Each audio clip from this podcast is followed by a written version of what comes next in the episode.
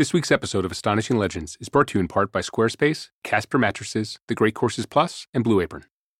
And we're back. Nice. Mhm. Now, that's a new angle. Okay. Well, right. no, it's just a very of a thousand different ways to inflect, and we're back. All right. Well, it's reasonable to say that in another year or so, Astonishing Legends may be an actual going concern with a modest income, 2.5 employees, and a chance to thrive. You can help us get there by telling everyone you know about our show. And if they don't know what a podcast is, teach them how to find us. Independent shows like ours rely more on word of mouth than you can imagine. That we do. And we can't thank you enough for listening regularly and more importantly, supporting our sponsors when you can. If things continue as they've been going, it's possible we might be able to keep doing this indefinitely. Oh, God, don't say that. It's all I can do to keep sitting here.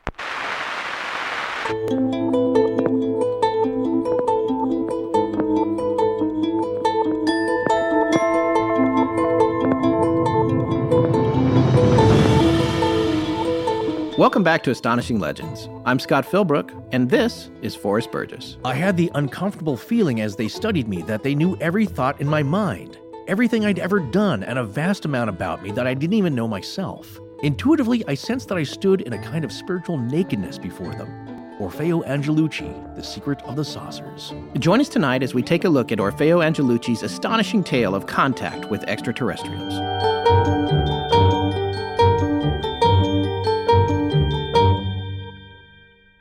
All right, first thing I want to say is welcome back to Richard Hatem. Is my mic on? Your mic is on finally. He actually Thank never God. left. He's been in the studio just hibernating. This is my chance to get a word out. Yes. Help me, someone. Yeah. I haven't left in weeks. Call the police. Very Um, good. Well, we're glad to have you back. Yes, and last Glad to be week's- back. Thank last you. week's show was a big hit. We had a lot of positive feedback on it. We we had Rich on. He adapted the Mothman prophecies, John Keel's book, into a movie. We talked about that, and also just his general belief systems, which insulted several people. But Many one's we had to cut out, yeah, due to legal and uh, Because theological I'm reasons. already afraid I'm overstaying my welcome. I mean, t- t- two episodes in a row might be one too many. We're going to find out real soon. It solves more of a logistical problem for us, so we're fine with it. Yeah, Yeah. it's Oh, helping okay, us well, out. That's Thanks. all about you guys. Right. So tonight we're going to talk about Orfeo Angelucci, who was a person I had never even heard of until Rich came into the studio for the last episode. Yeah, you know, he goes into all those names that in UFO lore, the more popular ones, George Adamski. The other Right. thing I noticed is that there's a lot of Georges in the original 50s Yeah. contact George Van list. Tassel, a lot of the contactees. Exactly. What's the reason for that? But no, he was one of the names that stands out more, of course, because of its Italian American heritage. But it's not one of the more popular names. But this story is fantastical on so many levels. Well, and I love it because the reason it stuck out to me is that he's a local boy. Yeah. I mean, y- there's always something about these stories that captures your imagination and, and sort of makes you think, wow, somewhere in some weird town somewhere, like Point Pleasant, Yeah. something weird happened once. This thing happened in Burbank. Oh, Yeah. not only You that, know? which I was not aware of, and I'm I'm really so glad you made this book aware to us again and brought it up because a lot of this, even the more strange and weird stuff, happened within blocks of my residence. By the Yeah. way, it is in my neighborhood. Having been happened. to both Burbank and Point Pleasant, I'm Yeah. going to choose Burbank as the stranger town between. well, yeah, well, but, but, for- it's, yeah. again, you read these stories, it's always Loch Ness. It's Yeah, always yeah. the, you know, the deep forest in oh, of Oregon. course, right. You never think, oh, this happens right in my neighborhood. But I was born in Burbank. exactly. Here's the point, and a lot of people. Uh, Nobody's born in Burbank. I'm- I live in St. twen- Joseph's several friends. Hospital. It's, Yeah. a, it's a Yeah, you remember uh, Gary Owens was the announcer on Rowan and Martin's Laugh-In, and he always start the show live from beautiful downtown Burbank. yeah. because there's not much of a downtown. There Uh, is now. it's it's been not- built up. I don't know if it's beautiful either. Well, it's it's Yeah, looking is. it's Hey, looking come on. better, What are you getting right? to stop? Uh, stop I'm with dissing your putting Well, hometown. well, I- well, okay, well, let's be clear. I don't live in Burbank. Yeah. Although I do You know some people from live Toluca Lake. Yeah. Fine people. There's no lake. D- Well, Well, John, no, there is. you're right. You just can't Yeah. see it, right? It's a secret lake. Well, wow. Okay, now we're really getting into Yeah. what the subject That's at Johnny hand Carson is. land. It's Yeah. there, but you can't see it. Yeah. well, I've looked on the map. I've been over there looking for it. My wife and I, in a fit of boredom, drove through to like, where is the lake in Toluca Lake? And it seems to me that there are some very expensive houses that back up to this lake, but you can't see it from the street and you can't get Oh. anywhere near it unless you go into the golf club, which you have to have a membership through. or Right. something That's like that. the old uh, Bob Hope estate is right there. Bob Yes, Hope, yes. Johnny Carson's Yeah, stomping grounds Yeah. during his day. But Burbank is an industrial and showbiz town. So there's lots of large studio space with large warehouse buildings where you can shoot stuff and build airplanes. Yeah, it was that kind of slash uh, industrial and media town. And Right. it always has been. you know, my cousins used to live there. I'm of the three of us the only one who grew up here. So Ah. it was just another town, just a, you know, 15 minutes away from where I lived in Monterey Park. Right. And again, it never occurred to me that anything of a paranormal nature could possibly have ever taken place there. And then to discover that it's so close and it's near places that I've driven past thousands of times in my life that now take on this weird, mysterious haze because I know that Orfeo was right there having some of the weirdest experiences any human being can ever have. Absolutely. And I have to thank you for that because now his weirdest experiences and points of contact, shall we say, are just blocks from my house now. Yeah. Oh, in Los exactly. Feliz. Yeah, you're right up the street. Well, let's get down to business here. We need to let our listeners know a little bit about Orfeo and why we're talking about him. We're also going to talk a little bit about the time period. I did want to point out that Orfeo's first name to me sounds a little bit like UFO, UFO, but no, nothing. Orpheus is the poet, and his last name, Angelucci, means angel of light. Ah. So this is bizarrely appropriate for what we're going to be All talking about. right, so there's a lot in a name there. The- Here's the Light other is a major theme here. the, here's the other interesting thing about Orfeo. He actually met the love of his life when he was relatively young at 24. Her name was Mabel Borgianini. Yeah, pretty close. Right, which yeah, if I'm sorry if I'm slaughtering that name, but the interesting thing about her is that she is actually descended from the famous Borgia family from Italy, which here's a little bit about them from the Encyclopedia of the Renaissance. A Spanish Italian family of great power and influence during the late 15th and 16th centuries, which has earned an unsavory reputation for immorality, treachery, nepotism, and greed. So there was a lot. They had uh, popes, cardinals, and they Oh, yeah.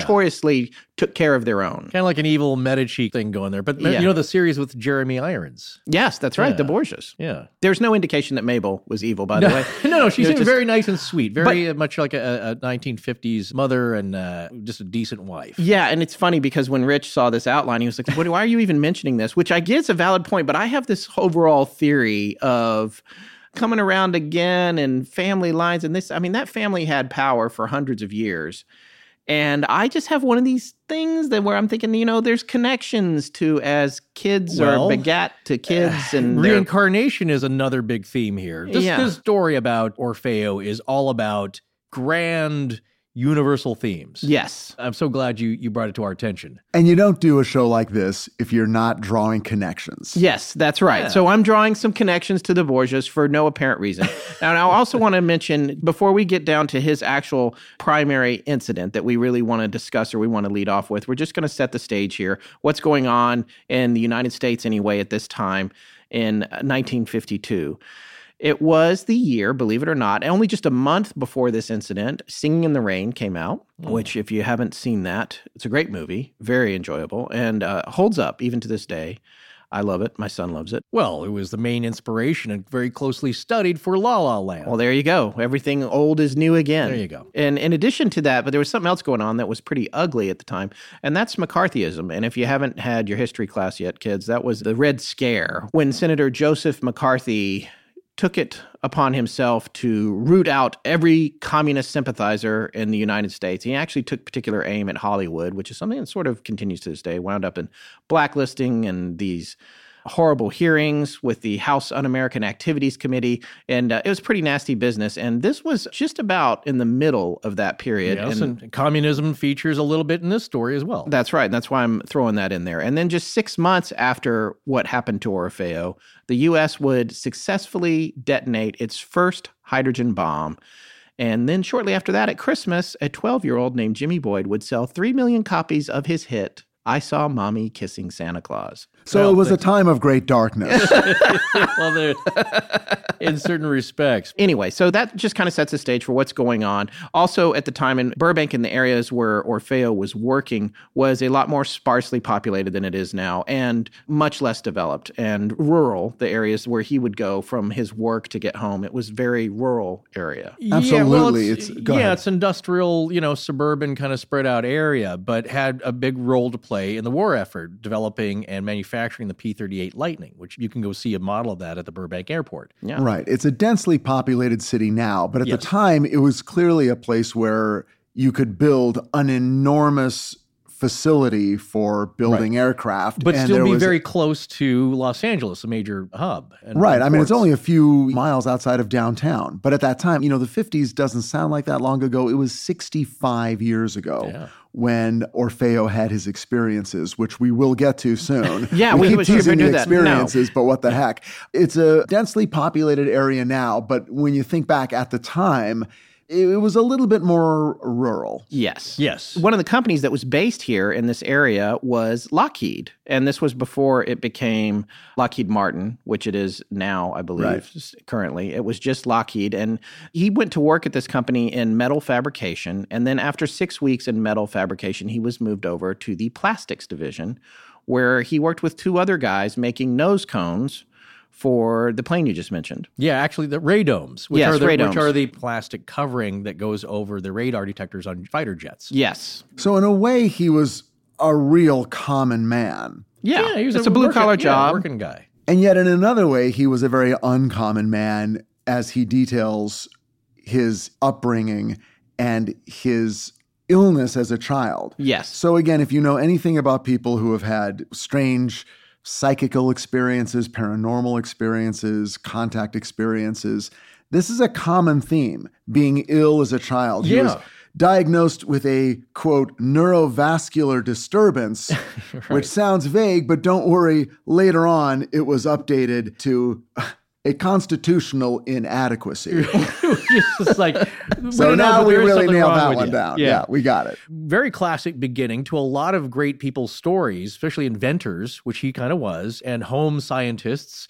Edison, Faraday, all these guys that were kind of self taught. What it does, though, being sickly as a child, it gives you a lot of time at home in bed to study, which is what he did. He got his hands Right. on every science book he could and studied as much as he could and built up his knowledge that way. And while he never became a professional scientist in any real way, here he ends up working at Lockheed and it's the 50s, and ultimately something parascientific kind of happens to him. Absolutely. All right, Rich. So I'm going to let you share with our listeners the story of what we would call the preeminent encounter that Orfeo had, which was May 23rd, 12:30 in the morning, 1952. He's just getting off work from Right. Lockheed and heading home. Right. It was um, presaged by physical symptoms. Okay, now this is a guy who moved to California because he had an innate fear of electrical storms.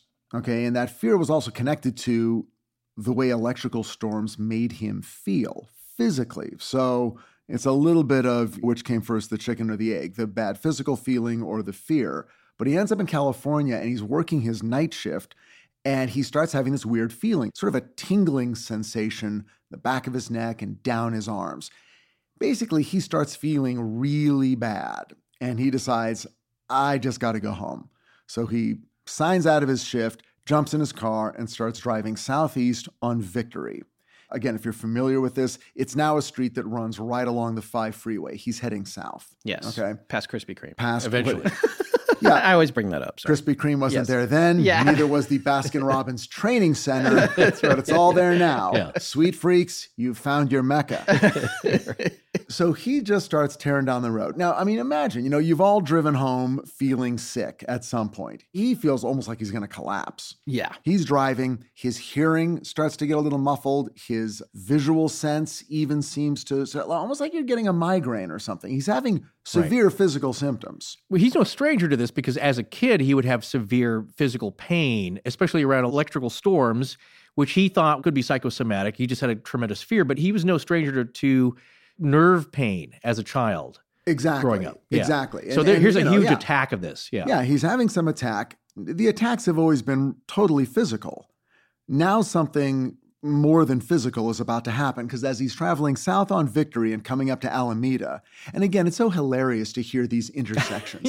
Yeah, yeah. You know, where something amazing happens. And if you go to the corner and we may, are there pictures uh, that are going to be up on the uh, website? Yeah, we'll have at least one very uninteresting picture of this very uninteresting I, intersection. it, it, it could not be uh, more mundane, which is what makes me love it. right. And it's also close to places I've worked. I mean, when I've worked for Disney and on various TV shows, there's office buildings right just a couple blocks from there.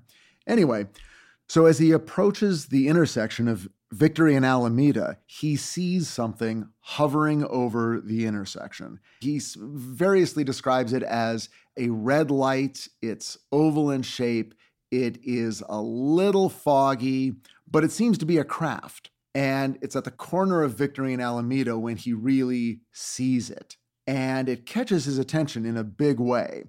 He's continuing south on Victory now. So is the craft. So whether he's chasing it or really just trying to go home and it happens to be kind of leading him in that direction. Yeah, it's maintaining his distance, the same Right. distance from him. Because ultimately it is he is driving in the direction of his home, which is ultimately revealed to be Glendale Boulevard Yes. in the Atwater Village area of Los Angeles. yeah. Another Again, freaky it- thing. Yeah. If you want to move out here, it's pretty hipster now. Oh, it is now. Yes, it is now. People are seeing all kinds of things out in Atwater Village. You'll pass about 19 dispensaries on your way. so he sees this fuzzy, luminous, oval shaped red light. He's following it. He follows it all the way down. He follows it down to where Victory turns into Riverside Drive. And he describes this route in the book, and I want to describe it here because I want you to drive this route. Any of you UFO tourists, and I know you're out there, when you're done with Point Pleasant, come to Burbank, drive the route. Yeah. Um, Yeah. You'll go past We did Pecos it yesterday. Barbecue. Yeah. uh, Yes, we, no, did. okay. We should talk about that. Yeah. Absolutely. Okay. I drove it on Tuesday and then we all drove it yesterday. Yes. Just to follow the route, just to get a feeling for what he was doing. But of course, it's difficult because it's 65 years later and you realize this was probably just a frontage road. I mean, things are barely happening there now. Things were really not happening there then. They're not happening, but it is a focal point and a uh, nexus of a lot of cultural heritage. That's where the hot rod movement started. Yeah. in the early '50s. That's true. And, and a lot of those shops are still there. George Barris, who designed the Batmobile, all these things are in Burbank. So it's actually given birth to a lot of cultural stuff that we recognize today. Well, when you think about it, where else are you going to go hot riding besides a place with big, open, more or less empty roads, right? Yeah. You're not going to go to the most densely populated downtown LA. You're going to be a little bit out in the sticks Right. where you can really get some uh, juice out of your hot Out of your jalopy. I wanted to use some terminology, but Rat I- I'm not the car guy. Scott is. no, there's farmland right outside of LA, which a lot of people don't realize either. They don't have uh, much concept. There's a lot of geographical compression. But to get out to Temecula during this age, it's all farmland. There's cows, there's orchards, there's everything.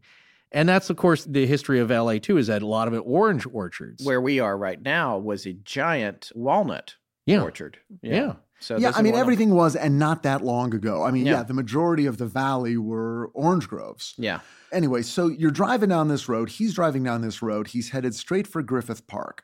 Griffith Park is this enormous park. It's kind of a, like a big hill in in the middle of Los Angeles. It's a bit mountainous, if not the largest, but maybe uh, one of the largest wild preserve that's Yeah. in a city. Tremendous park, tons of trails. Uh, It's you not can go like- horseback riding. Right, not like Central Park. It's not landscaped. It's, It's not it- flat. It, it was not designed for human use. It was basically just sort of Set co- aside. set aside for coyotes and raccoons to r- run around and. Uh, It was donated by Mr. Griffith for recreational purposes. Kind of a do as what you will with it, but it was pretty wild. Yeah, very hilly, horseback rugged. riding, that Yeah, kind of thing. right. So it's this big, it's a wild area, and back then even more wild. And now Orfeo is headed right for it.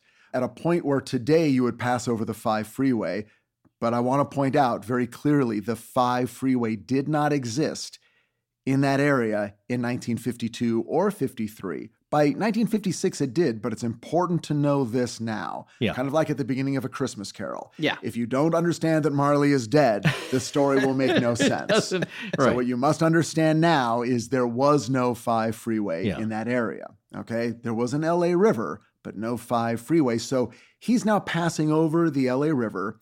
He's passing over the area where the 5 freeway now is and he's coming to a T stop at a mountain, which is Griffith Park. He is in the middle of nowhere. And he makes a left hand turn onto what was then called Forest Lawn Drive because the Forest Lawn Cemetery was there. Yeah, a big famous expanse, a lot of celebrities buried there, but a beautiful expanse of, of cemetery property right next to this highway where he's driving. Exactly. So just picture a dark highway and a lot of dead people. now Right. picture Orfeo Angelucci driving his car following a UFO. Yeah. Yes. This is the greatest. we live in a great area in a great time. Well, Yeah. then, yeah, you don't expect anything like this. You, you live here and there's so much hustle and bustle going on. You don't expect anything like this to happen within a city like this. Not at all. So now it's about one in the morning. And now he's really locked into this thing. I mean, he can see it. So he makes his left hand turn onto Forest Lawn Drive, which is now Zoo Drive, because now we're coming up to where the LA Zoo is, which is on the outskirts of Griffith Park. But again, you must know it was not built until 1966. Ah. So no zoo. Right. He makes a left. He starts following it. Now we're in no man's land. Even now, when you drive this road, there's not a lot going on. There's a golf course and there's some park area, but there's no buildings, there's no fast food restaurants. Here, Yeah. you're on the outskirts of a wilderness area. Yeah, there's a lot of brush, a lot of hills. Exactly. And 65 years ago, it's got to be really creepy with a lot of little roads. So, yesterday, the three of us drove this route and tried to figure out exactly where he was. And you can't because now that the zoo is there, all the, roads have been moved. They're- They've Yeah. all been moved and re-landscaped, and w- so we stopped where we think it must have happened. Yeah. But we didn't have any Geiger counters or anything to No. really pick up any residual. Yeah. Uh, We did EMF find a clue though. Or no, wait, that was a piece of a broke a lock somebody had It's a cut. broken lock. broken lock. Why Hey, we don't know what that was. No, but he, but he's barely keeping it together. He's so tired, exhausted, Sick. uh, feeling prickly and numb, and his extremities are failing him. That he's just now basically all he can focus on is this glowing amber light. And so he's following it. And at a certain point, and he's slowing way down, I guess, because then he sees something really weird happen. This red light, from it come two green lights that descend onto the road in front of him. So he comes to a stop. The red mothership, if you will, takes off to the west. The two green glowing orbs are now hovering in this road right in front of him. So he parks, he gets out of the car. You got to picture a sweaty guy, something out of the Twilight Zone. Right. Just like looking terrified. Oh yeah, exactly. So he's exhausted anyway, but like his head is spinning now. And he says Yeah. he is terrified. And of course, you would be. So he's staring at these two green glowing lights. And then something appears between the two lights that he describes as looking like a TV screen. Okay. And they did have TV back then. So this is That's true. before the LA Zoo, but after television. right. and a face appears. And then another face appears.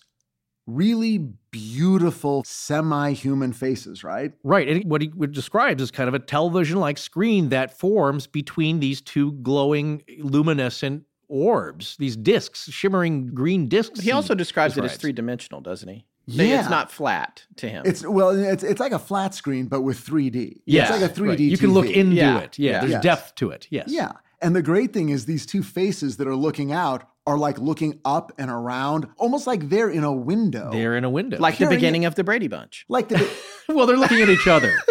wow, Yeah. you know that took a turn. well, no, you know what it'd be like is if suddenly Alice and the whole Brady Bunch are looking through the screen at you, Yes. watching them. That's what it was like. Not looking at each other. Like, no, no, Hey, yeah, you know, like, what, hey, what look are you at doing? these hot girls who are now our sisters. Yeah, exactly. Right. Right. It Well, wasn't. That was not Yeah. it. No, the way Orfeo describes it, though, they're looking out of the screen like they're observing the landscape around him. Yeah. So it's really a direct communication. So now he's there and they're in communication. And Forrest always talks about the rules. and the thing you always hear is, and this was true of a Woody Derenberger when he Yeah. encountered Indrid Cold, suddenly you're having a conversation, but nobody's talking. It's kind of like right now. Conversation, but no one's Well, saying anything. Orfeo calls it cosmic law, as we'll get into. So there are rules that are coming up. Yeah. And so now he's communicating and he's terrified. And here's another really interesting thing that I love about UFO encounters from the 50s.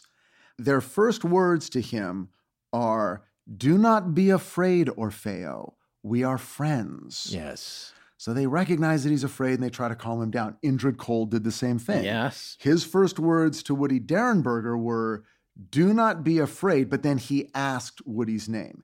These guys already know Orfeo's name. Yeah. Indrid Cold didn't know Woody's name. But in any case, they're trying to introduce themselves in a way that will calm their person down. Now, I do want to bring up Whitley Strieber right now Oh, please do. because he's from the 80s. Yeah. He's not a contactee, he's an abductee. Right. There's He- a difference, right? Total yeah. difference. Oh, and I'll tell you the difference. Okay. But he was terrified when he had his uh, experience. He was terrified, didn't know where he was, was extremely scared, saw some really gnarly looking aliens that Yeah. made him even more scared. And their first words to Whitley were, How can we help you stop screaming? Ugh. Boy, have I heard that a few times. Again, why? Yeah, or said it. the idea, though, is that's really unpleasant. And what I want to stress here is that Orfeo's encounter initially is unpleasant due to the physical effects of this type of communication. Not that these people were unpleasant themselves. And the difference, like you said, they're seeking him out directly. It's almost like whatever energy is being used Yes. by this craft, by these people, by these intelligences, it's got an electronic and electric basis to it Right. An electromagnetic factor that's that is utilizing it. physically affecting him. Right. And it used to affect him during electric storms in the east, and now it's affecting him here. So he's having like a, and not many people who have UFO encounters sort of start out having these extreme physical symptoms. Maybe afterwards, Right. maybe a little during, but not so much leading up to. Anyway, he's having it, and he's having it bad, and they want to calm him down. And he thinks to himself, God, I'm really thirsty. I could really use a drink. Yeah. Because that's what I would think. Well, That's yeah. what I'm thinking right now. yeah, yeah. And they say, Oh, uh, look to your right. And on the fender of his car is this golden chalice this goblet. filled with something. Yeah. He doesn't ask questions, he just starts drinking it. Yeah. I love that. well, I would too. and they say, Drink from the golden cup. And he does, and he describes it as the most delicious beverage he's ever had. Ugh, yeah. This is like on the level of a sidecar at the Raymond, Right. which I think you and I Yes. have discovered is the most delicious Yes. beverage in the universe. Also very delicious. Certainly in the beginning. yeah, right. Yeah. But you'll start to feel like Orfeo did at the beginning of this encounter after a while. oh, they only get better. And I think it's then that he describes having that feeling that you quoted at the beginning of the show, where it's almost as if these intelligences know him, know everything about him, know him better than he knows himself. Exactly. And of course, they're much more advanced. This beverage rejuvenates him. He feels energetic now. He feels refreshed. He's Also, cured. being, and I, and I Well, for a desperately want to know what this tastes like. What's the most Well- delicious taste ever? Well, and there's a long tradition, apparently, Yes. of people eating or drinking offerings from otherworldly beings. Yes. The fairy folk are often, you know, providing some weird beverage to the people who encounter them in the woods. In fact, an entire book has been written on the subject by That's right. Joshua Cutchins. It's called The Trojan Feast. And you should definitely read this book. It only came out a couple years ago. Yeah. And it's fascinating. And it takes every UFO encounter, every otherworldly encounter, and just breaks it down based on food.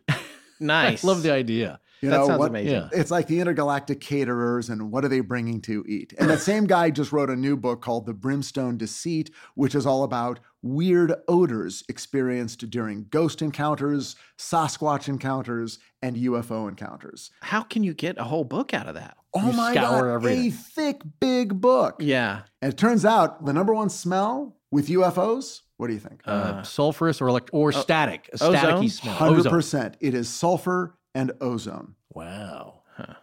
Wow, it's almost like you read the book. Well, this is you well, really, no. Here's you the really thing. stole my moment there, Forrest. So- well, no, that was I often smell that, but it could be just us after lunch. so, but the, the idea though is that this story is an archetypical story in a lot of ways, in that it's also the Holy Grail. Drinketh from the cup, it will restoreth thou. You know, it's like Oh. it's very allegorical. and if you like allegories, icons, and metaphors, Yeah. pull up a chair. Yeah. Orfeo's got him. Yeah. Oh, yes, he does. So he has this insane encounter. They talk to him. I think they imply they're they're gonna see him again. I think they they yes, do say they, that they- this yes. right. We will see you again. Well, like Derenberg, we'll see you in time, or Indrid Cold. I know, yeah, Yeah. yeah, yeah, Well, nothing's ever going to be as cool as I will see you in time. but right. And But- that was Vadik, by the way. Yes. but in the movie, Indrid Cold Indrid says Cold it. says it, yes. so Right. now that's pretty much who Yeah, says yeah, that's Ri- who yeah. says it, Rich yeah. has written it into the lexicon of movie lore. I know. Well, I was curious to see if you had made that up, and it's actually quoted from the original encounter with another one of the odd characters from Keel's book, Vadik, who I think we talked about a little bit, but not as much when we did our series on it. But Yeah. that was the guy that said, "I'll see you in time," and that was an actual real thing, which creeped me out more than if you had written it. That was one of those many things about that book that were- Right. But as a story here, what it does is it sets up for more drama later. If he said like, "Okay, see ya, that's it. We'll never see you again in in, our, in your lifetime," then you'd forget about it. But it's like, when are they going to come again? Yeah. Where's it going to be? Well, he jumps back in his car. They've already left. Okay, so they take off. He doesn't know what the hell has happened. No, he's enthralled, still extremely tired and and shaky, but heartily refreshed, of course, because you just had a, an out of this world encounter. and at the same time terrified. Yeah. Because he recognizes that this is insane. At least at this point, he does. Yeah. Later, he becomes rather sanguine about the whole thing. Yeah. Well, you get used to stuff. Humans can get used to anything. Apparently. But what we want to point out here is that he's couching this story very carefully. And that he, at the beginning, says, Look, I realize that I could just be going nuts. This could all be a huge illusion, a fantasy, a phantasm, if you will. So he's being cautious about initially trying to categorize this. Were you able to actually walk down to the spot where Orfeo met up with Neptune slash Astra?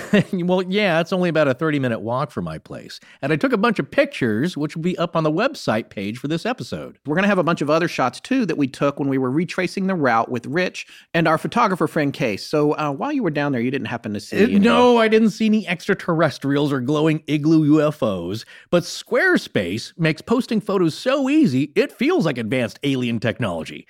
And one thing I especially appreciate is that Squarespace has a photo editor built right into the picture gallery, so you can adjust the lighting or crop, take out red eye, or resize your photos right in the upload window. Well, that's the idea with Squarespace. They make creating your own website so easy and automated, it's actually kind of fun. And if you like tinkering with HTML markup, you can do that too. So you have a lot of control. But all the time wasters like patches and upgrades are taken care of for you behind the scenes. And if you ever get stuck, Squarespace's award winning 24 7 customer support is there to keep you moving. That leaves you with more time to create. Whether you have a new home business or you want to show off your photos or artwork, or you're looking for a new job, you don't mail people paper.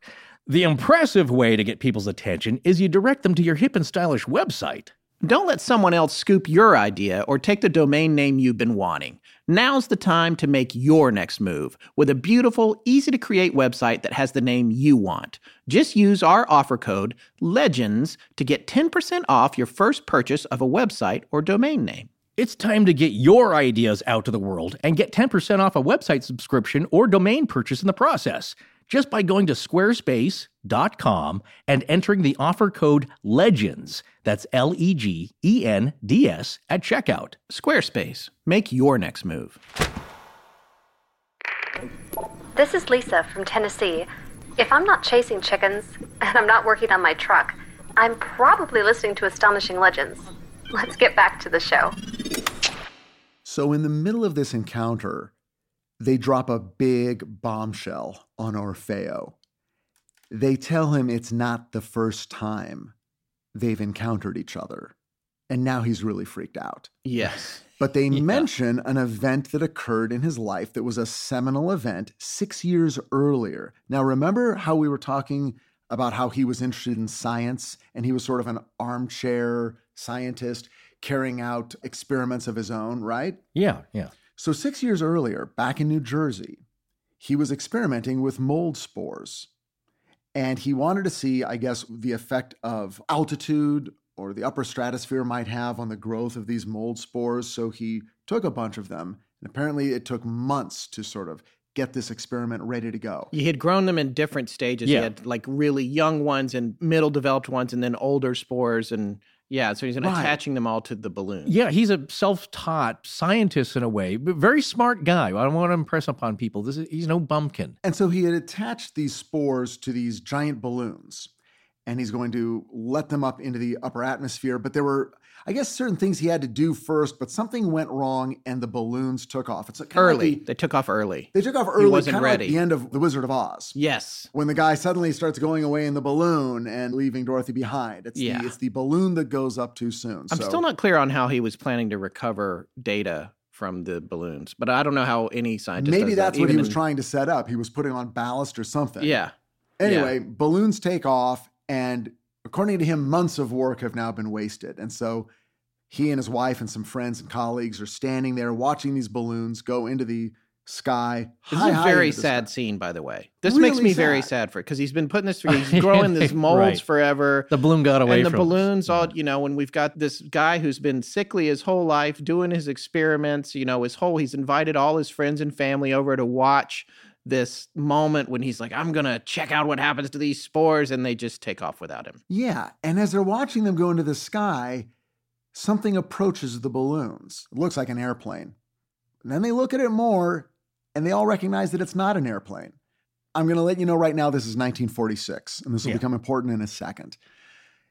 It's not an airplane, it's a circular craft, something that none of them have ever seen before.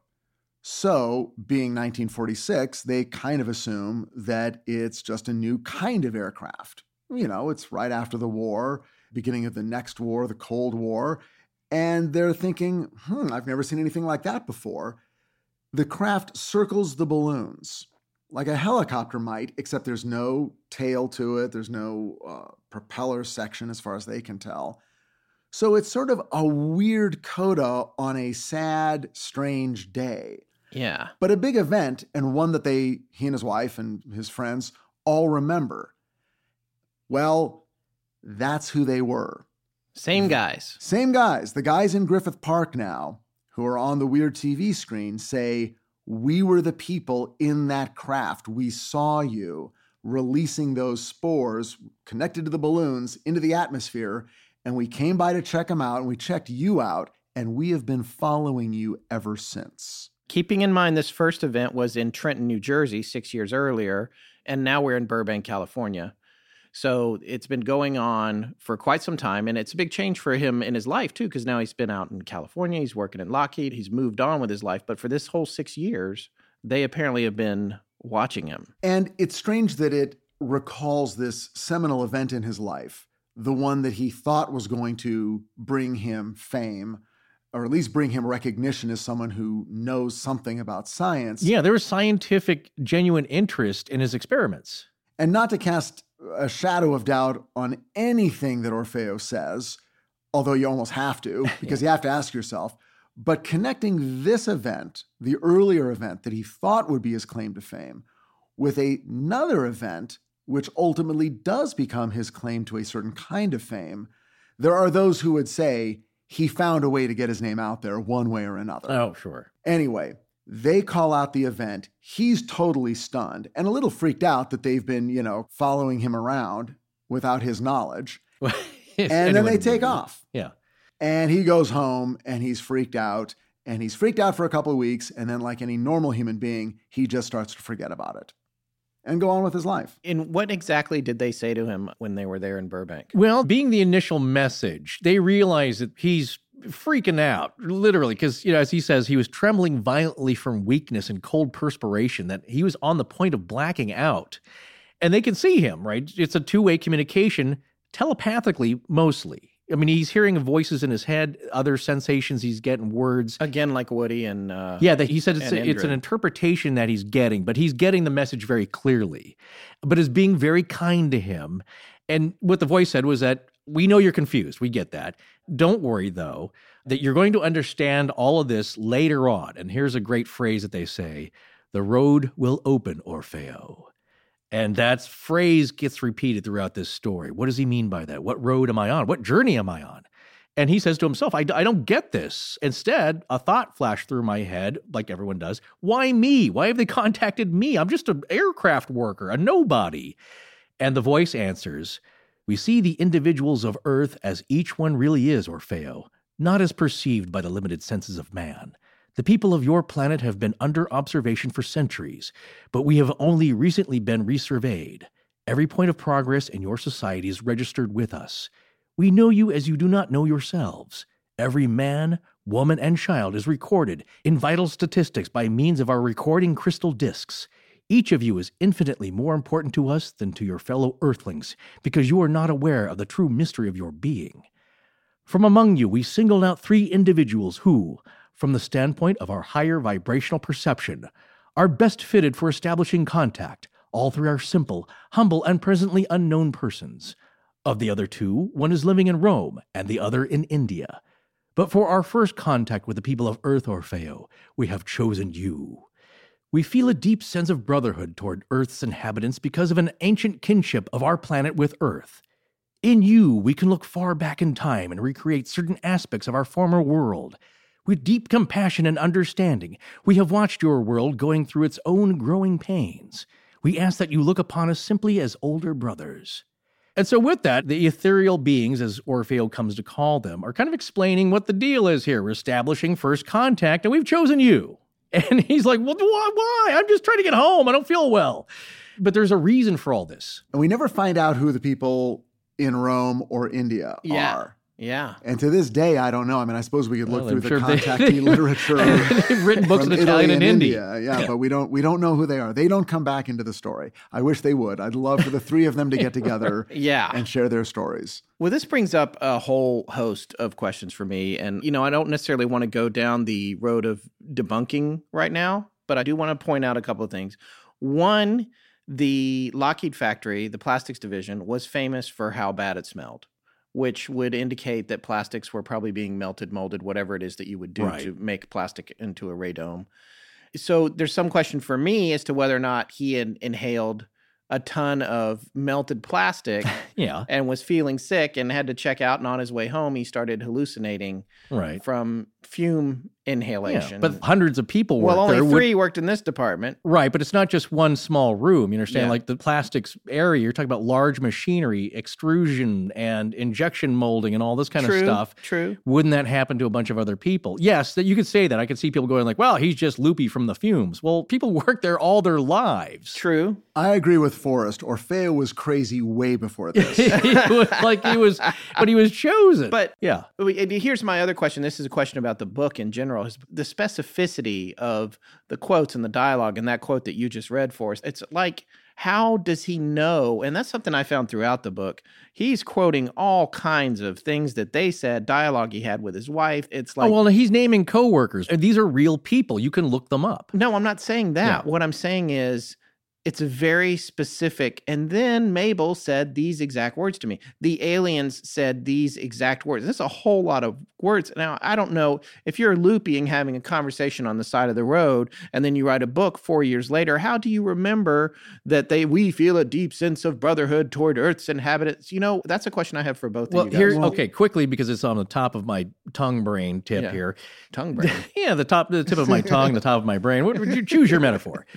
The point is that you wonder, like, how can he remember all this stuff? Well, the purpose of this contact is for him, not giving anything away here, but to relay the greater, grand, universal message of interplanetary, interdimensional brotherhood.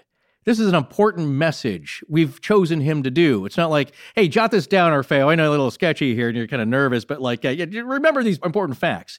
There's a psychic, spiritual, soul connection here. So if you can accomplish all this stuff, you're going to imprint this message onto this guy's brain and help him along. And that's what you read throughout the story is that he's being helped along to accomplish some of these goals. So, yeah, I wonder about that. Well, how does he remember exactly what they said? Well, if you believe in any of this, there is a connection there where he's being guided. So the message comes out true and straight. Look, all we can do in terms of comparing these sorts of encounters is to compare them to other encounters of these Sure. sorts. And this is a very common thing.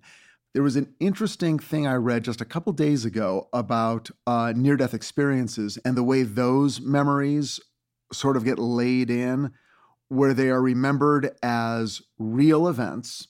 So when they send the near death experiencer into an MRI and ask them to talk about the near death experience, the part of the brain that records real events lights up, not the part that lights up when you describe a dream or a fantasy or a projection of a future event. People who have these experiences rarely say, It was weird and foggy and I barely remember it. They say things like, Suddenly things were clear. It was more real than my real life. Yeah. It was like the fog lifted. This is reality. This is where I want to be. Here's what happened. And they do tend to have really clear memories of what happened in these encounters. Oh, now, sure. I have no doubt that he was inventing words and sort of taking concepts that they were implanting into his head Right. and then re-describing them as best he could. Look, even if he had a tape recorder with him, Yeah. he had to translate. This was a silent conversation going from mind to mind. You're, yeah, we're already at that level. Yeah. It's- right. He's he's hearing this either in his head or as he says he gets this deep sense of impression, intuitiveness of what the meaning is. And so much of this encounter reminds me of near death experiences. There's a book I've been reading recently by Natalie Sudman about her near death experience in Iraq when she was in the military and got blown up by a roadside bomb. And the amount of weird cosmic philosophical information that was given to her in a split second that fills a book about what happened to her, who she met, what they explained to her. Who is this again? Natalie Sudman. Okay. And again, a book that was written recently called The Application of Impossible Things. And I thought the same thing. Reading that book, I'm like, how can she remember this stuff? I mean, I, I can barely understand it, even as I'm reading it.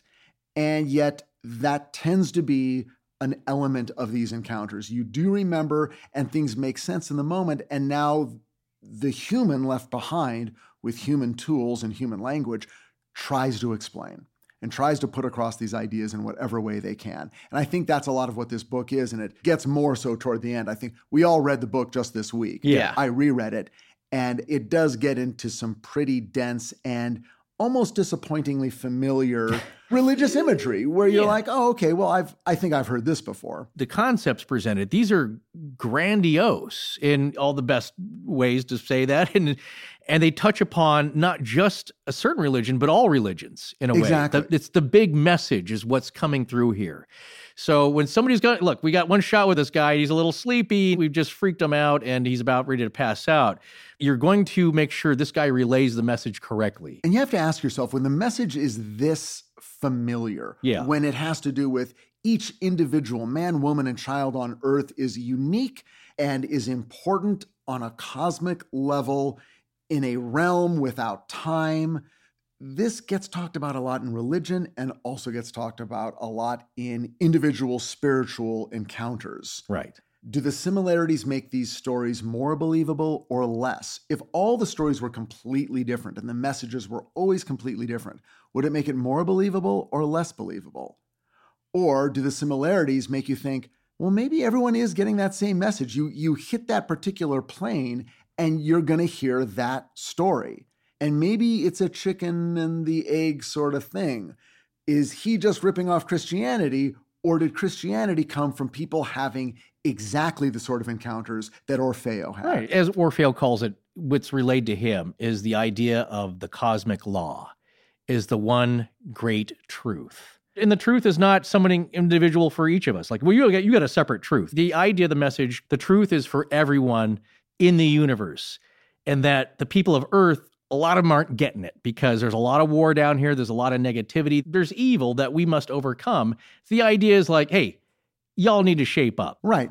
And in religious texts, there's always the you don't know it until you know it. Yeah. You know, it's like that moment, the road to Damascus moment. You know, that's when Saul traveling to Damascus, total anti Christian, you know, I mean, really outspoken against Christianity, had a vision on the road to Damascus, became the Apostle Paul. Yeah. Okay. By the way, what experience did he have? A light in the sky, Yeah. a disembodied voice, and for three days afterwards, he couldn't see because something happened to his eyes. Was it Klieg conjunctivitis exactly. that John Keel oh. talks Actinic about? conjunctivitis. Yeah. Who knows? Wait a But- minute, though. Wait. Okay. I. Okay. Oh, don't get Finish Scott- your no, thought. don't- Finish your don't get Scott No, no. I have this. a. I have a Uh. question about a point that you've made Ask that I it. feel like you're walking away from a little bit here, but I'm hadn't thought about it, even though because I was the one pitching that he inhaled a bunch of plastic fumes. Well, you know, that's, that's what And would then happen to did. Scott. Yeah. And so- Maybe and then that he's was like- the uh, gateway drug to the uh, spiritual experience. And well, that's Scott- what I'm asking because you're comparing it to a near death experience. What if he's just driving home from work sick and he almost died? And then this happened. So then what we're doing now is we're conflating, maybe on purpose, the idea of a near death experience with a contactee visitation. Well, in the Omega Project by Kenneth Ring, it's a book devoted to the similarities between alien encounters and near death experiences.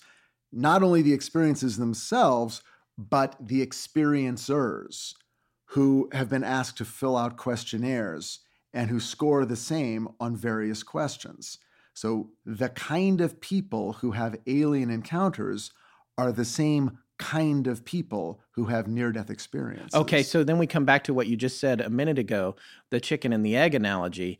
My question would then become if you believe any of this at all, my question would then become um, Are you dying because you're being visited by aliens, or are you being visited by aliens and as a result almost dying? Well, Orfeo explains that a little in the book, in that the aliens tell him because as the encounters go on, these people have amazing abilities. You know, they can restore your vitality and vim and vigor for the moment by mysterious food and drink. And and you know, his questions are like, well, can you help me here? I'm kind of sickly. I don't feel good a lot of the time. Oh, totally. And the idea is like, that's part of the cosmic law. We can't really do that for you. We can make you feel, you know, some vim and vigor and a little peppy while you're with us, but we can't interfere in that way. And the reason they give is that I guess it kind of speaks to what you're saying. The, the people that are have some kind of plague or are sickly as kids or have some kind of affliction, usually physically, not so much mentally, I say, but mostly physically, is that when you're full of vim and vigor and you're handsome and healthy, and you look like Charles Atlas, that you are already doing your life thing on your own path and you don't need any help. You're so focused because you're living life to the fullest. You're getting out, you're water skiing in that pyramid. You're doing all the great things that people do. Skiing in the pyramid. I'm just talking about 50s image, you know, like the people doing people do it, you know, they're on the jiggly. That's what you plucked out Yeah. from all of culture. well, from As actually from uh, that you're really getting out there and doing it. Yeah, you're from water my- skiing in a pyramid. I was thinking about what And by the flashed through my head was 50s clip, uh, clip movie clip do. imagery. Yes, know? and for people that aren't following that, we don't mean literally a pyramid like in Egypt. There is this 50s imagery of several water skiers stacked up like cheerleaders, standing on each other's shoulders, Yeah. water skiing at once. That's the moment that Forrest is telling you you are living your life Well, to yeah. the fullest capability. Yeah, I've been water skiing, but I've not done that. You're really you're focused on other things, just having a great life because you're handsome and you're full of, of vitality. But the sickly, the afflicted, and there's a lot of ties to Edgar Cayce, which I will talk about later. Edgar So- Cayce, just briefly for our listeners that don't know who he was, and yes, we are going to be doing a series on him at some point, was otherwise known as the sleeping prophet. And he would like lay down and go into a trance and espouse all this Yeah. information that people are still studying to this day. kind of in the period a generation earlier. His heyday was probably late 30s into the 40s, and I think 50s. I'll have to look that up, but kind of a similar deal in that, yes, he was more diagnosing people with health ailments and getting the knowledge from quote Somewhere unquote the source. Yes, yeah, the even in remote viewing, they call it the source. Yes. Where's it come from? But in and that's Orfeo's also case, what yeah. Patrick Swayze, Bodhi, was looking for in Point Break. He was just like, I'm just trying to find the source. So, well, Well, and we've surfing. come full circle. Yeah, surfing energy back to Point Break, which Scott ties The into first one. everything. It was yeah, good. It was good. exactly. Yeah. The, the, the idea though is that there's a reason that they chose him, and that Yes. he's got these spiritual, in some past connection to them, and that generally people that are sickly have developed more spiritual awareness and sense in a way that where people have maybe lost their sight or their sense of smell or hearing their other senses pick up. And so in Orfeo's case, because he's been sickly and, and has developed more of his mind than his body, he has been made to be more receptive to this. they did suggest that in Yeah, the book. to Yes, this- Totally him. correct. Yeah. Yeah. they say it's only because of his sickness and his physical infirmity that they're able to contact him at all. Exactly. It's part of his second encounter, which we're going to get to, but they make it really clear that physical ailments, along with all pain and suffering and sorrow, are man's lessons, they say, in the school of the world where wisdom and spiritual evolution are gained primarily through suffering.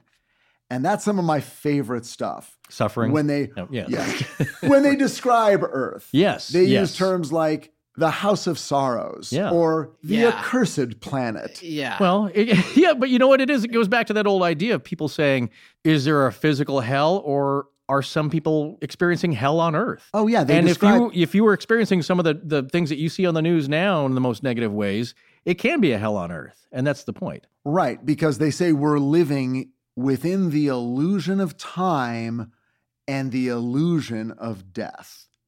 So, I mean, again, this is very, very It's Uh, it's the not big even picture. Just Western religion and philosophy. Oh no. No, it's Eastern, It's- it's, Northern, and Southern. like I said, it's Hinduism, it's Buddhism, it touches all of the big messages. Right. Interestingly, science has also told us that time's an illusion. Yeah, yeah. Science hasn't gotten to the point where it's told us that death is an illusion. right. That's what a lot of your listeners are hoping. and please, well, frankly, I am. yeah, please end Oh, this. me too. Yeah. Kidding? We're not, we're, not, we're not hoping for the sweet kiss of death. No. Well, Now, there's something else we should talk about that occurred a revelatory chunk of mind blowing information that happened that was bestowed upon Orfeo by his two uh, ethereal beings. It's all voluntary, by the way. There's no probing, there's no uh, jabbing. yeah, this is all very friendly. This is all very, Yes, volun- very voluntary, very friendly. But they basically explain what all these flying discs are and how they work. Well, they first start by saying that the way that the flying saucers are perceived by humans on Earth is exactly how they want to be perceived, with skepticism and humor. Think about it. The common sense is if everyone just thought, like, oh my gosh, we really are being invaded by a superior intelligence with flying discs that can bend the laws as we know them of time and space, everyone's going to freak out. That's not what they want. They want this gradual easing into people's consciousness of their presence and existence. And so it's kind of happening the way that they want. So that's what they're telling Orfeo here. They wanted the people of Earth to become only gradually aware of them and grow accustomed to the idea of space visitors. It was best that we receive them lightly at first for the sake of our own stability. So it's happening as they predicted, which is, of course, the answer to the question why aren't they landing on the White House lawn? Right. They've been easing their way into our lives for what feels like forever. Wait, and also I have questions about this whole pandemonium thing. Which Sure. I, I always felt like that's kind of a lame argument. I mean, think- really, at this yeah. point, the whole country's going to melt down if a UFO lands. Well, one, I no know one's going to believe think- it, even if it's real. For the first thing, people are just going to be like, "Oh, it's CGI," and then I, I don't see this idea of this global panic or this na- national. Well, here's here's the thing: is there's a difference because yes, we have that on the internet now. Guess what I saw zipping around the sky? People, oh, that's you know Scott, of course, is like, yeah, I, I did that 20 years ago in After Effects. I could I got the filter button for that. If suddenly you turn on the news and it's that classic trope in the movies where all three networks and even PBS NewsHour, they're all announcing that a craft has just landed on the White House lawn or it's it's Independence Day. You are going to have a different feeling than seeing something that just posted today on the internet that contradicts the Maury Island incident. This is real. This is That really was, was happening. a, Wikipedia page, by the way. Oh, it wasn't you just like some oh, I see. oh, you didn't just see that on uh, on BuzzFeed? No. Okay. Yeah. Well, in reference to that, though, there are going to be some people that do freak out because now everything's turned on its head. So there are going to be people who are welcoming it. There are going to be people who are now stockpiling supplies in their dugout basement. And then there's other cultures that are going to flip out. Think about uh, War of the Worlds. And you thought, like, I'm sure that's what Orson Welles thought. Like, come on, it's a radio play. Who's going to take this seriously, please? There's commercials, for goodness sake. Well, people committed suicide. And, you know, that was in the 30s or whatever. That doesn't happen nowadays. People are much more sophisticated. Oh, well, not it true. happened We've again. lost a few people just in this podcast alone. They're not that sophisticated. It happened again in a South American town where they rebroadcast it. And guess what happened? It's like people started to believe it. And not that the biggest pandemonium didn't hit then, it's when people found out it was a hoax. They burned down the station and people died. So you think like, oh, come on, this is not, we're just going to mess with you. You don't know really what can happen on a global scale if this is, becomes the biggest story in the history of humankind. Okay. Okay, so there. so and as to your, to your query, I Yeah. believe that uh, just think about how much we're aware of it now. When I first got my first iPhone, it wasn't until a few years after that. Like now, there's an alien emoji, Yeah. and now everyone's got the alien emoji. And Skrillex's album cover has got aliens on it. It's Wow. becoming more of the. you can draw a line from zeitgeist. Orfeo to the iPhone to Skrillex. to Skrillex. It's all the there direct connection throughout. We're, we're, we are now two steps the away ages. from the, the other thing I want to mention is that, of course, the UFO phenomenon is not starting at 1947. You hear a lot of critics like, well, that's a new True. thing. It's like, well, no, Oh, th- there's the uh, Alexander the Great. His column was buzzed by gleaming silver shields. Yes. Two years later, at the Battle of Tyre with the Phoenicians, a couple of shields shot some lasers down, knocked down the wall. Now, that's according to Alexander the Great, if you believe him or not Right. or wherever his scribes were. But these things have happened throughout history, but how they've been perceived is different. So now we're in the modern era, 1947, Kenneth Arnold, and we, we go past that. And so now we're getting a little more sophisticated, which is the message of these ethereal beings. Okay, you're getting a little more mature. So we're getting ready to kind of divulge our message, and you, Orfeo, are one of the messengers we've chosen. And so, about the discs, what I found was interesting is how the voice, now he's kind of hearing this voice. The image is kind of fading in and out. He's hearing this voice in his head. And the voice stated that the discs were powered and controlled by tapping into universal magnetic forces. Thus, their activated molecules received and converted energy inherent in all the universe. It further explained that the complexities of the apparently simple structure of their discs were so great that to an earthling, a saucer would be considered as having a synthetic brain or synthetic brains, in quotes. And I thought that was interesting because in 1947, now he's talking about artificial intelligence. Although each one is to a degree under the remote control of a mothership. Also, most of the saucers, as well as spacecraft of other planetary evolutions, are of a circular shape and vary in size from a few inches to hundreds of feet in diameter. There's a couple of interesting things here. One, so what these ethereal beings are saying is that most of the discs you see are actually not piloted by little green men or little gray men or bulbous heads or reptilians.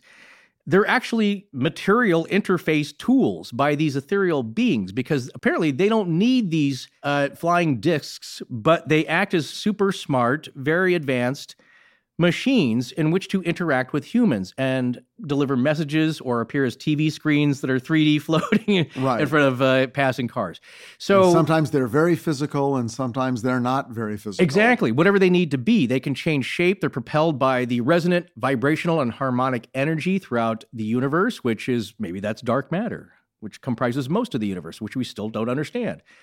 These are advanced scientific and sci fi ideas Right. from a guy who works in the plastics division at a manufacturing plant.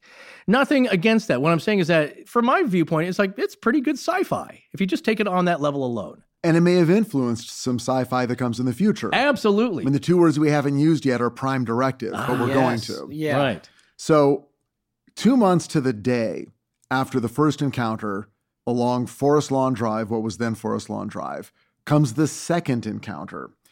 And this one I love because now we get to talk about the Hyperion Avenue Freeway Bridge, as he calls it. Now, this is a bridge that still exists in Los Angeles. It's still there, but there's one big difference. Instead of towering over empty fields that butt up alongside the Los Angeles River, there is now a giant freeway that runs under the Hyperion Avenue Bridge. So when he calls it the Hyperion Avenue Freeway Bridge, he's referring to the top of the bridge, which is really just a street. That, in his mind, was the freeway. Now, the Interstate 5 runs underneath it. So I get the feeling that if you wanted to actually physically occupy the same space that Orfeo did when he was under the bridge for this second and then a third encounter, you would be standing in one of the traffic lanes of this busily traveled freeway. Right. So you wouldn't last too long. And we went down there the other day and tried to get Yesterday. a look. Yeah. And we have pictures, which you'll see on their website. Right. And you want to get a feeling for it because he describes this sort of eerie, you know, moonscape of weeds and empty lots with the soaring archways that go, in his words, hundreds of feet above his head. I'm not sure Yeah. it's hundreds, but it's got to look big. Yeah, At that sure. point, 65 years ago, it was high up off the ground and there was no one down there. Right. Now there's a freeway and some homeless people in yeah. sort of the, you know, outlying Yeah, and- and- areas right. between that and the uh, Right. Well, LA you can tell what he calls the Atwater Freeway Bridge. There are steps that go from the bottom level. You could take all the way up to the top of the bridge, where I'm sure during the day a lot more people walk because Yeah. there are these kind of pylons, these decorative pillars or pylons on the bridge, and there's bench seating there. So he's taking a walk one night and he sees a craft, again, semi physical, materializing underneath the bridge. He gets that weird, tingly feeling, the icy fingers up and down his spine. Black magic, yes. And and he's under the bridge and it's already a creepy place. And he talks about how lonely it is. And he is alone. And he sees what he describes as an igloo beginning to take shape.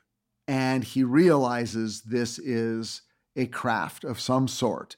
And so he does what anyone would do. He walks up to it and he goes inside. well, I certainly would, sure. he describes it as a pearl igloo and he hears music. He actually hears like a, Oh, the tune that he knows, Oh, it's um where fools rush in. uh, Fools Rush In. yeah, and I, I don't know Ah. whose version it is because uh, Sinatra and Dino. All right, so let's so let's review. Yeah. He sees a paranormal shimmering UFO igloo and he walks right into it to the strains of Fools Rush In. Yes. yes, yes. No, he's apprehensive. He says, you know, he's it's that mix of nervousness and excitement, but there's also a feeling of compulsion, like he's compelled, he's beckoned into this thing. It's it's cool. It's cool. Come on in, Orfeo. We're gonna treat you right. So he goes in, he sits in that weird chair he describes like an easy chair that sort of forms around his body. Yes, it's a very strange and advanced material that conforms to every contour of his body and kind of moves with him. Extremely comfortable. and before he knows it, he's in the air. Well, he gets the sensation that he's kind of pressing down into the chair, like maybe we're moving, and then he hears a hum come up from under the floor, like maybe that's where the engine is. Right. And they do this pretty well at Disneyland. Yeah, that mission to Mars where suddenly they suck your seat in. Yeah, the seat sort of sucks down, which makes you feel like you're going up. Yeah. Again, Disneyland was later. So this is Yes. this is before Yeah, Disneyland, before the freeway, but after TV. Anyway, so Right. now he's in this craft and windows on the side of the craft begin to open and he is in outer space looking down on Earth. And from the right, another larger craft, also in outer space, begins to appear and move across. And while all this is happening, he's getting more telepathic messages, a voice in his brain, basically. And they start right up with the message of universal brotherhood. And he is told that everyone on earth is divinely created and immortal, and that they're all working toward their salvation, either on a path for good or for evil. Right. So again, a quasi-religious message Yeah. is being given here. And then it goes from quasi to directly religious because the voice says, Look, Orfeo, I know what you want to ask us. I know the big question on your mind, so let's just go ahead and tell you. Here's the deal with Jesus Christ. Not the whole story, but yes. You Yeah, basically go, yeah. all right. He's known as Lord of the Flame. He is an entity of the sun, meaning S U N. Yes, the sun, the source of light. Yeah. Yeah, I mean, it goes straight to Jesus. Now, Yeah. when they teed up the question, I did not know that was going to be the question. They teed it up in a way where it was it's obvious. Okay, you're on a spaceship. Yeah. I get it. You want to know about Jesus. Yeah. yeah. Well, yeah. Well, also they could they could read his would. thoughts. Yeah. Yeah. You know, days ago when we were discussing uh, this topic and how we're going to approach it and the kind of the in- more interesting talking points, you know, and I said probably most all, maybe all of paranormal subjects and items lead or at their source are about spirituality Yeah. when people get upset is that you're dealing with their core beliefs because if you say and you think about like strip out all the, the christianity the, and uh, judaism and, and hinduism and muslim beliefs out of all of this if you think about like bigfoot or just ufos in general as spaceships not even thinking about like well that's a message from god you got to wonder this is not an original thought but it's been said before where do they come from? What is their origin story? What is their creation myth? Is it the same as ours? Do they have a different thing? It's like, hey, you peons on Earth, you, you little people here, we got the real story. I mean, we don't have any proof. It's just a belief, but come on, we're advanced. Look, we just got here from a billion miles across from space, so we have a better idea about our myths than you do. It all comes back to uh, spirituality. Where do we go after we die? Are ghosts real? Are spirits real? Or do you, are you just in the ground? So everything kind of leads back to, well, Bigfoot, yes. Like, who made Bigfoot? Why is he here? Well, all of these voices come from a place of greater spiritual evolution. Right. And they're basically telling us look, you guys got born on Earth. Sucks to be you. You're, Right. you're the accursed planet. Yeah. You are living with sorrow, pain, suffering, and misery. But that's what you got to go through to evolve spiritually. Evolve. And they're very clear. I mean, again, he- in this portion of his narrative, He describes how he is literally baptized in the true light of the world's eternal. Mm, Again, it's it's hard to get away from the this is spiritualist doctrine. This is absolutely. Christian doctrine. This is very drenched in the idea that we have individual souls. We're on this sort of purgatorial planet for a while. Right. But don't worry, better stuff is around the corner. And then it kind of again gets into a, a near death experience narrative where in this tunnel of light that he is baptized in, he has a life review. He sees past lives. Yeah. He understands that he has lived many lives. And this is blowing him away. Oh yeah, reincarnation is a big uh, element here. Again, I said there's a lot of tie-ins with uh, Edgar Cayce and his beliefs of past lives and your evolutionary plane. And it is charming and endearing how he approaches all of this and receives all of this with this level of humility. He's reduced to tears over and over. And this feeling of just, I'm, I'm just so ashamed that I'm this human and I didn't understand what was going on. There's a quote here from this section of the book of his. I had never been an actively religious man, but in that moment I knew God as a tangible, immutable force that reaches to the furthest depths of time and eternity. And I felt assurance that the beings in whose care I was at at that moment were close to the infinite power. Yeah. In subsequent meetings, he does not come away as terrified and shaken. He comes away a little bit more spiritually He's- fulfilled. yes. because like the people who have the good near death experiences he kind of feels like yeah I, I don't need to stress so much about what's going on at lockheed and what's going Right. on with the wife and kids this is just this weird moment in eternity that i'm experiencing and it's really small compared to all of existence as shown to me by these outer space intelligences How long have you had your Casper mattress now, Forrest? Well, coming up on a year, and I gotta say, I really do love it. And I tell everyone about it, even if they're not shopping for a mattress. And I remember when the box first showed up, I was like, oh, they get that mattress in there? And then you set it loose and it all unfolds and it's kind of magical. Well, anyway, LA in the heart of the summer gets pretty hot, and I really did sleep cooler that first night. That's because Casper's in house team of engineers obsessively spent thousands of hours developing their mattress for breathability and for a perfectly increasing density of supportive memory foams, resulting in an award winning sleep surface with just the right sink and just the right bounce. what are you reading off their website? and maybe a little. Okay. Well, anyway, I honestly feel like it's got the perfect amount of give so that it cushions you for a couple of inches, but then gives you plenty of support underneath that. Because what I didn't want is the feeling that I'm endlessly sinking down into a marshmallow. Well, don't take our word for it because Casper has now gotten over 20,000 reviews online with an average rating of 4.8 stars. So it's fast becoming the internet's favorite mattress. You can try a Casper mattress risk free for 100 nights in your own home. And if you don't love it, they're going to come pick it up and refund you everything. You're going to be spending a third of your life sleeping, so you want to get this right. Well, when you put it like that, you really have no reason not to try out a Casper mattress because considering how well engineered this thing is, they sell for a shockingly fair price. Anyway, Casper has free shipping and returns to the US and Canada, and their mattresses are designed, developed, and assembled right here in the good old US of A. And right now, we're going to tell you how you can get $50 towards any mattress purchase by going to casper.com slash AL and then using the promo code AL at checkout. Terms and conditions apply. That's right. Go to www.casper.com slash AL to get $50 towards the purchase of any mattress. Casper also has engineered pillows and sheets, but this offer is only valid towards a mattress purchase. Then use promo code AL at checkout. Okay, one last time. Go to www.casper, that's C-A-S-P-E-R dot com slash A-L, and then use promo code A-L at checkout to get $50 off. Hi, I'm Melissa, and when I'm not investigating rainbow portals out in Black Forest, I'm listening to Astonishing Legends. Now let's get back to the show.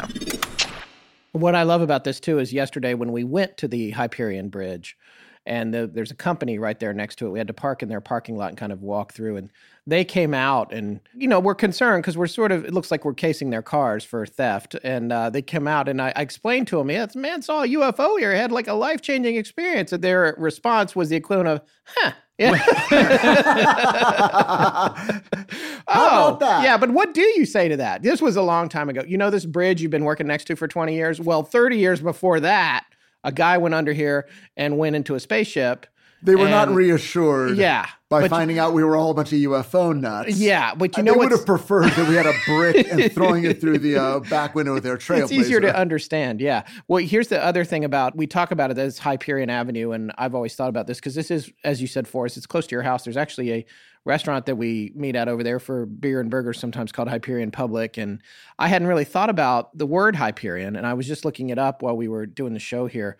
Hyperion, also as Huperion, means the high one. It's one of the 12 Titan children of Gaia, the earth, and Uranus, sky or heaven who, led by Cronus, overthrew their father Uranus and were themselves later overthrown by the Olympians.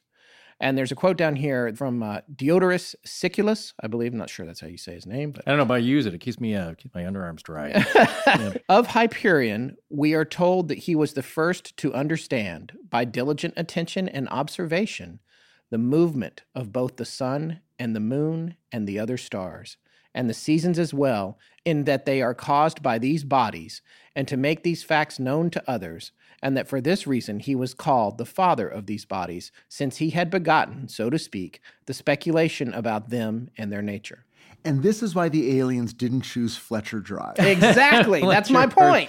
It, it was ve- But very, there it's is just one exit away. Yeah. I know, very convenient. there is something in a name. There's Oh, no, something. it's yeah. about the connections. When I was talking about the Borgias earlier and just all that, I do believe that these labels mean something. I do think that it's interesting that this whole thing, if you believe any of it at all, took place at the Hyperion Avenue Bridge, and that's who Hyperion was. yeah. Yeah. I mean, and that's you know that's Earth culture, Earth history, Right. but it's interesting. Again, to if you don't believe Orfeo, and again, all the significance of his name, then I say he did a pretty good job researching all the elements of this sci fi story. I mean, like, it's a piece of genius writing, choosing himself as this, like, I'm just a humble uh, guy growing up in Burbank, working a job as a, as a as a UFOEO. Well, yeah, and then when you when you read, it's like pretty good writing for a guy that never claimed to be a writer. That's his big thing. It's like I don't know what I'm doing. I'm just telling it like it is. Well, you know, Jung would have a field day with this, and Right. apparently did, and we'll get to that. Ah. Yes. At the end of this particular jaunt into outer space, Orfeo is returned to his starting point underneath the Hyperion Avenue Bridge, back down on Earth now, but he's given something. He's given a small metallic disc that he takes with him, and now this is going to be his proof. This is basically his autograph. Oh yeah, he picks it up off the floor. Yeah. yeah. and and he's able to walk away with it. And on the walk home, of course, it dissipates into nothingness, like fog, Yeah. like a dream. right. But when he gets home, he notices there is a burn on his chest, That's right. just under his heart. Well, it's a, called a circumpunct. It's the we talked about this before. The symbol. It's just it's like the hydrogen atom symbol. He said it looked like uh, the hydrogen yeah, atom. the dot with a circle around it. Yeah. And that is his only souvenir of that particular journey. The third encounter, kind of my favorite, because, you know, Sure. in any series, the third one is always the best. well, that's the, the, the rule of three. It was just a few days later. It was August 2nd, 1952. And Orfeo, I love this part of the story. His wife Mabel works at the Los Feliz Drive-In. Oh the my goodness! I wish bar. that were still around. Don't you? It had an Oh, all night or like a late night snack bar. Uh, yeah, where you could work at a snack bar as an adult. In 1952, this was the Starbucks. This Yes. was the hangout. This was the place you would go. And his wife worked there, and he'd walk down and hang out with everyone. And they Yeah, would he'd go help her, with each right. other. And this is, by the way, right near the Hyperion Avenue Bridge. You'd go under the bridge, sort of over the river and under the bridge, Right. across the vacant lots. to the Los Feliz drive-in we go. Yeah. Exactly. it's on Riverside Drive. It's right there. Yeah. So this from where he lived and the way he describes, he doesn't give the exact address, although God knows we tried to find it. Yeah. Yeah, He we're lived close. somewhere just off Glendale Boulevard. So Right. Glendale and Hyperion sort of Hyperion kind of sprouts out of Glendale Boulevard. And so my guess is that he was on one of those cross streets in Atwater Village. And he just walks, you know, maybe a mile, if that, down into the Barrens, across the river, under the bridge, and then makes a right on Riverside Drive. And just, you know, 50 yards up, that's where this drive in would have been. Two Yeah. screens, it looked like. Yeah, dual screens. Because Yeah. your kids back in the old days, they just didn't blast the audio over a giant loudspeakers. You each had a individual speaker in your car that you hung on the. You rolled down the window, you hung the speaker on it, you roll it back up so it would wedge it in there, Yeah. and you you listen to a mono version of the audio. You they know, were a big deal. They existed in Southern California, a lot of them, through the 50s, through the 60s, into the 70s, a little bit into the 80s. yeah, And then property just became too valuable. yes, And it, just having a giant parking lot pointed at a screen when, you know, at the dawn of the VCR age Right. made no sense. yeah. And bit by bit, they either got torn down, mostly in Southern California, or turned into sort of like open air flea markets. Yeah, swap meets and flea markets, that kind of thing. But you could entertain the whole family for under ten bucks because, like, ad- admission as an adult, it was like two fifty. I think for a kid, it was like a buck or fifty. Well, I got hidden in the trunk. Yeah, those are yeah. you're, And I'm that's kid not just not. on drive-in night. Yeah. Uh, we're saving put that on two the- dollars. Put on the pajamas, get in the trunk. Oh, that and, was, you know, I love that as a kid. Yeah, can you put your pajamas on because Yes. you probably fall asleep by the last third of the movie. Yep. Well, Uh, that was yeah. when I've seen old trailers that they would play at the drive in, and one of them advertised shut in night. Bring a shut in Oh, to the drive in. Wow. You know, take old Aunt Gladys, who's locked away in her attic room Yeah. Yeah. that you never allow her to leave. Watch her crack a window, Yeah. get her out of that, and bring her down to the cinema and buy her some popcorn. To see the blob. To see- Exactly. exactly. Yeah. Half price for shut ins. Yeah. That's a Yeah. lovely message. Yeah. So when we talk about there's a cosmic prime directive that the ethereal beings are under and everyone else in the universe apparently. And there's a directive for Orfeo which is spread the story, man. Get out there, start telling people. I know you're going to be met with criticism and ridicule. Eh, Yeah, but forget that. The story needs to get out. We've chosen you. It's a big burden. So here's the thing. So he starts telling people everywhere he goes at work, at the cafe where Mabel is you know, and he names names. This is the other thing I like. These are actually real people. At least the people that he names that are in um, positions of some authority here in Southern California, like the director of the Santa Monica Airport, Vernon Tyler. It's a real guy. So you can look these people up. The individuals might be a little harder, but we did find some uh, entries that existed. So he's telling people who who he talked to and who had also had experiences of their own of at least seeing these flying discs. And he says, go talk to them. They'll tell you at least that they saw these things. Yeah. And so the night that he's there at the Los Feliz drive-in, and what's funny is that when you picture a drive-in, when you picture that sort of 50s image, Yeah. invariably you're picturing a horror movie or some sort of invasion from Yeah, outer space movie. So Orfeo's there under the lights of the two screens, hanging out at the snack bar with his wife, kind of helping out. Yeah. And he has been talking about his encounters, and people are teasing him, and he sees a light. He sees one of the craft, and he immediately tells people, Look, there it is right now. Yeah. And he drags them out to look at it, and they're like, Oh, it's nothing. It's an airplane. It's nothing. and no one believes him. Yeah. And he's incredibly discouraged, and it kind of ruins the night for him. And he decides, You know what? I'm going to walk home. So he walks home, and as he's walking home, he, of course, goes back under the bridge. And it Mm. just does feel very mythological and very almost like folklore Yeah. under the bridge. And his mind goes back to the igloo. He looks for the igloo, igloo's not there. But then some dude comes up out of the darkness and really scares him because he's sort of coming from an angle where it's sort of almost like a dead end sort of where the bridge meets the road and it's like whoa oh my god who's this guy is he going to attack me am i going to get shivved That's what I think when I go yeah. there at night. Yes. and as it turns out no it's a space brother named neptune wearing a very close fitting Yeah. blue uniform right. but in this case it shimmers it looks like rippling water across the surface Yeah. like it's kind of coming in and out of our reality It's right? being Yes. held in place by a frequency. It's There's some debate in. as to whether or not Neptune Yeah. ma- exists materially in our world. Yes, that Yes. right. No, Which is what Orfeo seems to be implying Yeah. here. His theory, or what, at least what they tell him, because he gets enlightened to the whole uh, journey down the road, quote unquote, as he has been told. These are beings that do not exist in our dimensional level. We are down here in the muck and the filth, in the heavy densities of a lower vibration, here to learn our lesson because we were we were bad kids in the past. And the other beings throughout the universe do exist, but they are more ethereal in that time only exists in our dimension. They are of multi dimensions of different harmonies and vibrations. And therefore, that's why we can't really see them or interact with them un- unless they choose to. Exactly. So, and I guess they chose to because they begin to interact and they're talking and they go on a little walk and they go to the LA River. Yeah. So, right where the Hyperion Avenue Bridge crosses the 5 freeway now, there's still the LA River and there's bike paths and people go jogging there. Now, take your mind back 65 years to late at night, and there's Orfeo. And if you were there, if you were driving down Riverside Drive, or if you happened to be there, would you have seen him walking alone or walking with some sort of figure next to him? We don't know. He even wonders that. He sees cars coming up Riverside Drive and wonders, do they see this kind of wavering guy next to me? Right. It's Woody Derenberger. Did these other cars see the craft that's hovering 30 feet above the road? Yeah. Well, if they do, no one thinks anything of it because Neptune at this point is in somewhat physical form. And they walk up to the LA River and they sit down on the cement banks of the LA River Right. and they have their conversation. And this is where he learns the fate of all humans has been to live on Earth because each and every one of us and everyone who has ever lived on planet Earth, apparently, previously lived on another planet. In other words, our souls did. The word soul is never used Yeah. but there's no other way to understand this story. Exactly.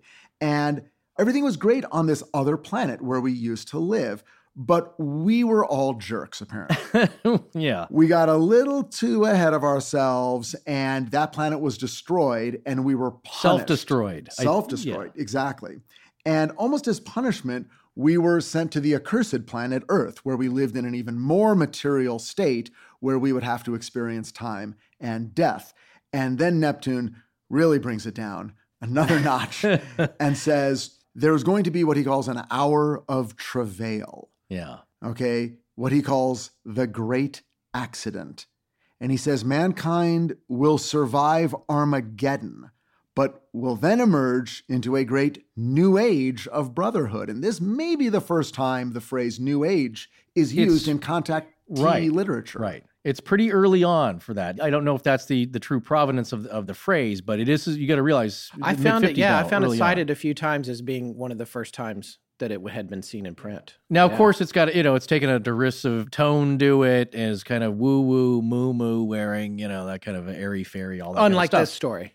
Well, this is bef- this wasn't it- that didn't exist yet. Yeah, facts. that didn't that did not exist yet, and not Yeah. and not in the same way. It- but there are similarities, of course, because with the new age, it's a new age of enlightenment that we must attain. That is our purpose here, and the reason that, that we're all down here in the muck and the mire trying to figure things out is that we need to evolve out of the animalistic, violent, self-serving loathsome creatures that we are to attain this higher state of being which is possible because these these creatures these beings what they are really are older brothers and sisters and they're trying to bring us up and they're giving us a little nudge here and there. A common thread with these stories is a great impending disaster but the other thing I liked about this, and it also kind of sci-fi, is that uh, there is no future but what we make. We can change this if we decide that we are going to work together in brotherly love and harmony with each other, and not try and blow each other up. We can alter this fate. Right. If we don't, we'll be in course for a correction. Yeah, and this great accident of which he speaks. A little later, we find out there's a date attached. There is a year. yeah. It's literature's greatest year, 1986. George Orwell, I Oh, believe, yes. wrote Oh, a classic yeah. about Yeah. 1986. Yeah. and here we see it echoed once again. Well, there's a tie in there. You know, he, I think he flipped it. So it was, it was 1948 when he wrote that. And said, well, if I flip it to 1984. Oh, was that it? Yeah, that's the one story Well- I heard, I believe, is that, yeah, Orwell penned that then. And he said, like, well, it's further enough in the future. My pet peeve is that sci fi authors and movies, they never put it far enough in the future. Like Blade Runner was supposed to be 2019. Well, well, we're coming up pretty close. I want to see a flying car. I know. When did we get that? Yeah. You know, 86 was only 34 years in the future. right, right. And when we look backward, 52, 86, it's all the past. Yeah. All those same songs from both of those years are being played on KRLA. right. but when you look ahead 34 years, it seems unimaginable. It doesn't even seem like we'll be here in 34 years. Yeah, especially then, right? This is the era of a lot of, and of course, people will say like, well, a lot of that's been reverse engineered. Uh, you know, Philip Corso and all that's been reverse engineered from Roswell. That's why we have the microwave. That's why we have these technological advancements. It's like I used to pick up a, a dial rotary phone on the wall, and now I've got a phone that's uh, flat and plays a, a thousand amps on it. So when you see the progression, it's it's all coming to a head. You have to take the political stage at this time as well, because we were wondering, it's like, well, what did happen in '86? Were we, were we close to any kind of great disaster? Well, I did find one in 1983. We could have very well started World War III with a military NATO exercise called Able Archer 83. And that it was such a realistic war games exercise. It was meant to be realistic that simulated what if the Russians had a nuclear strike? How would we respond? How would we organize? Well, the Russians saw this as like, oh my gosh, they're really going to attack. This is all well, just there was pretense. yeah, and they were using a lot of code Yeah. that, to communicate that hadn't been used before. So the Russians couldn't even monitor the drill, Right. which made them exceedingly nervous. Which then was like, wait, this drill's just a cover for an attack. Right. That's what's happening. So what they thought was, it's not a drill, it's a cover, which is something to think about when you think about what's happening these days with all the drills and tests and things that are happening, especially between uh, North America and uh, North Korea. But anyway, No, it was, it was it was an incredibly tense time. And any moment during the Cuban Missile Crisis, there was a Russian sub commander who was intent on launching because he thought they were under attack, and it was a political officer on board that basically saved the world. It was a Crimson Tide kind of a thing where he convinced him not to do Right. that. Well, this guy was ready to launch. That would have sparked everything. And there was also a false alarm for the Soviet early missile warning system on September 26, 1983, when the Soviet warning system got a message that a single nuke had been launched heading towards Russia. Well, the commander in charge at the time, Lieutenant Colonel Petrov, decided, like, well, it would be a massive attack. They're not just going to send one missile. And he counted it as a false alarm. But that could have just, he could have counterattacked, sending all of his nukes to the U.S. That's what he was supposed to do. Yeah, exactly. In And that he in that defied scenario, his He- orders, Right. yeah. So there's another guy, split second decision by a calm, cool, collected, level-headed guy saying like, "Well, let's just wait this out for a second here before starting World War III and annihilating everybody." And these are just the ones we know about. Exactly. There's so many cases where that could have happened. So you could say like, "Well, nothing happened in '86, the year of the great accident, quote unquote," but we got very close. And again, may have been close in ways we we have no idea. Right. But their message overall, though, is that if you start to pull your heads out and work together and embrace each other and respect each other, Right. you can change this. So a good enough message, and maybe we did because nothing happened in 1986. Right. So at this point, Neptune does a really cool thing that reminds me of all the things that happen in Point Pleasant. He he asks for a glass of water. Ah. And man, aliens, I guess traveling through time and physical space thirsty. is thirsty work. He asks for a glass of water. And of course, they're at the LA River, so there isn't any water for miles.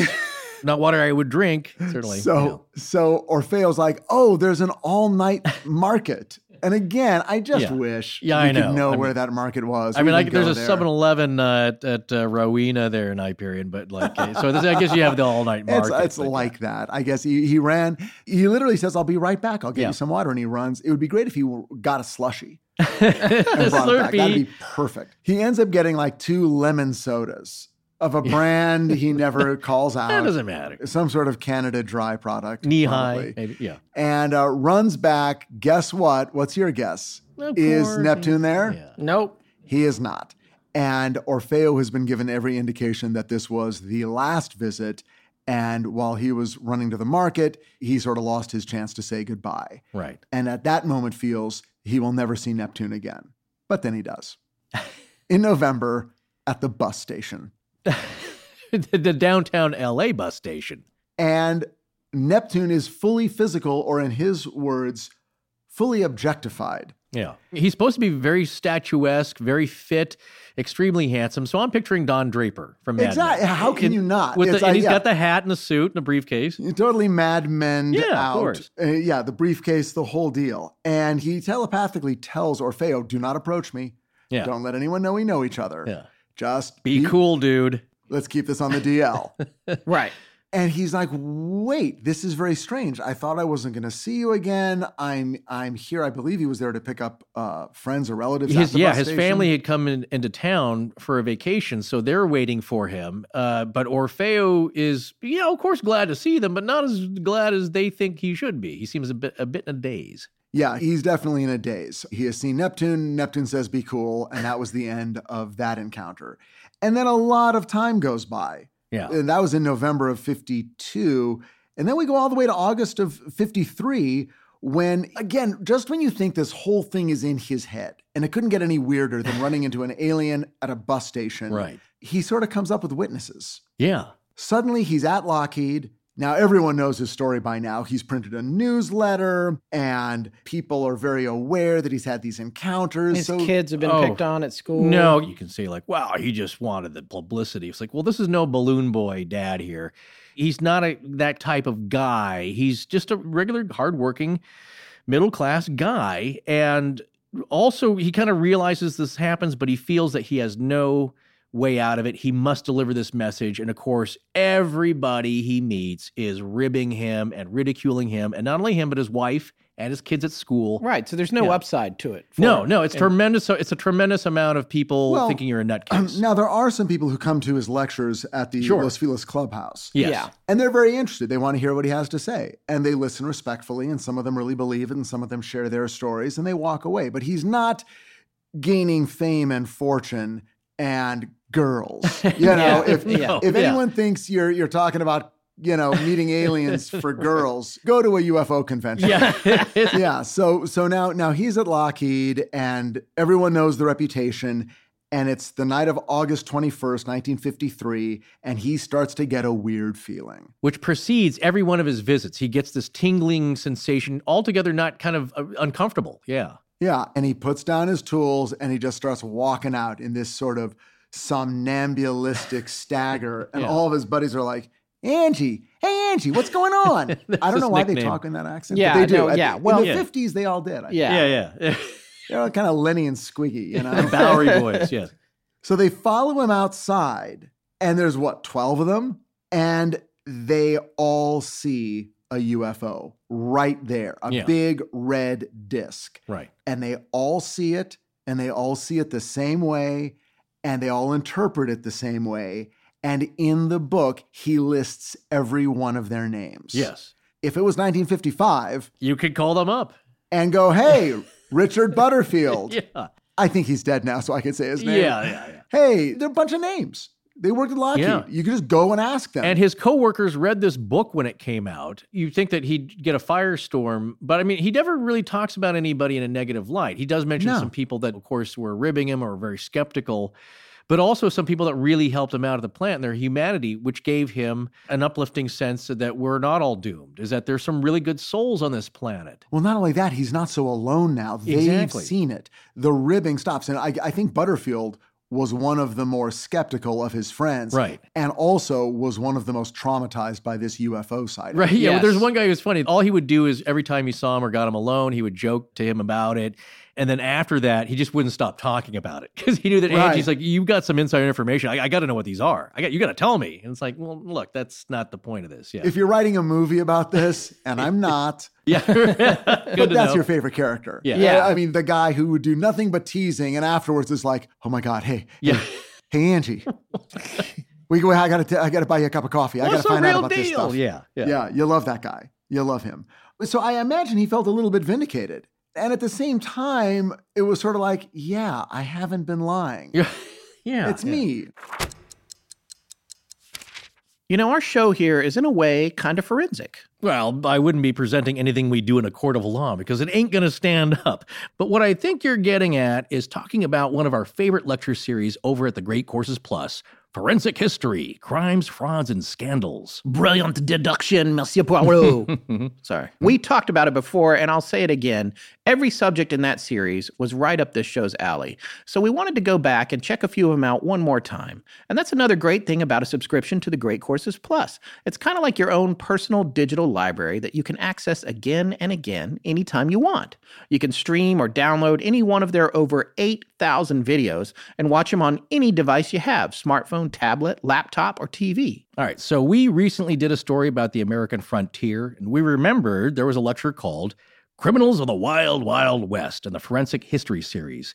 And Professor Murray talks about three legendary characters Wyatt Earp, Jesse James, and everybody's favorite cowboy cannibal, Alfred Packer. No, I'm not sure that people have favorite cowboy cannibals. well, he's one of there's only there's only a few. There's Boone Helm and then Alfred and then Well, before we bit into that, we learned a couple of fun facts about Wyatt Earp that we didn't fully know about. Like the family had to move from Illinois to Iowa after Wyatt's dad, who was a local constable, was caught bootlegging whiskey. The dad eventually became a justice of the peace in Missouri, and Wyatt takes over the job of constable from his father. Not long after, though, Wyatt was caught embezzling money from local schools, oh boy, falsifying legal documents, and was charged with horse theft. That's a hanging offense. that is a hanging offense in some places. Yeah, Earp was arrested but escaped before trial. He then later became a bouncer and a pimp at a brothel. After a raid at yet another brothel, Earp got slapped with a big fine for being a quote, old offender. Now, I knew Wyatt Earp finally moved to Los Angeles when he was in his early 60s, but I didn't know he had gotten hired by the LA Police Department and then eventually turned to his old ways and was even arrested by them. So, does it sound like anybody we know? Why, it sounds like our man, old Henry Plummer. You know, there was a fine line sometimes between lawman and outlaw back then, and sometimes no line at all. Well, if you want to know more about everything from crime to classics to cultures and cooking and pretty much everything else under the sun, you can find it over at the Great Courses Plus, and our listeners can try it out for free for a whole unlimited month. But you got to use our special URL to sign up, which is thegreatcoursesplus.com slash legends. You can start watching immediately, right after listening to this astonishing podcast, of course. Yeah, of course. Just go to thegreatcoursesplus.com slash legends. Remember, that's thegreatcoursesplus.com slash legends. You ever watch someone work with their hands? You know, someone who's really good at what they do and fast, like a professional chef chopping or tossing ingredients in a pan? It's kind of mesmerizing, right? So, are you about to tell me you've got professional chef skills now from making Blue Apron? Uh, no. but I really am so much faster making meals now, like with all the meals I cook. You were right about Blue Apron just making everything better in the kitchen, and not just the dishes you make, but also how well you cook overall. And I actually can do the pan flip. Uh, well, that's not that hard, but I honestly find that making Blue Apron does make you a better home chef. And the foolproof thing about it is, even if it doesn't come out exactly like the picture on the easy to follow recipe card, the food is still delicious. I know. Well, you really can't go wrong because not only is Blue Apron affordable, sustainable, fresh, and delicious, it's also fun to make. And not only that, it's guaranteed. If you get something in your delivery that isn't right, Blue Apron will make it right. I also like that the meals are more, I don't know, I guess sophisticated. I mean, we've tried other meal services, but the dishes were just kind of ordinary, which is fine if you like ordinary.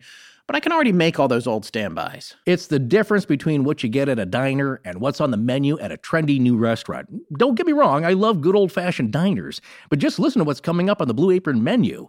Warm smoked trout and asparagus salad with fingerling potatoes and garlic croutons. Spiced zucchini enchiladas with creamy lime and tomato rice. Or elote style vegetable tostadas with summer squash, poblano peppers, and cilantro rice. You get the picture. Blue Apron mixes it up so you never get bored. You can customize your recipes each week based on your preferences, and you only get deliveries when you want them.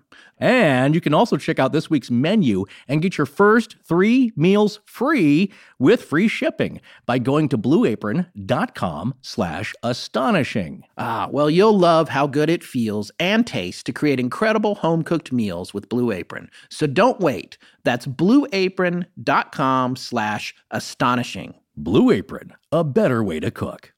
Anthony Bourdain ain't got nothing on me. Um, yes, he does, Denzel. Hi, I'm Ray, Jesse's mom. This is Jesse. Thank you for listening to Astonishing Legends. Now let's get back to the show. Well, and the other thing I think to consider is, and it's something that we found in our research was that in the collection of early contactees, and there's several famous people that are constantly referred to. Right.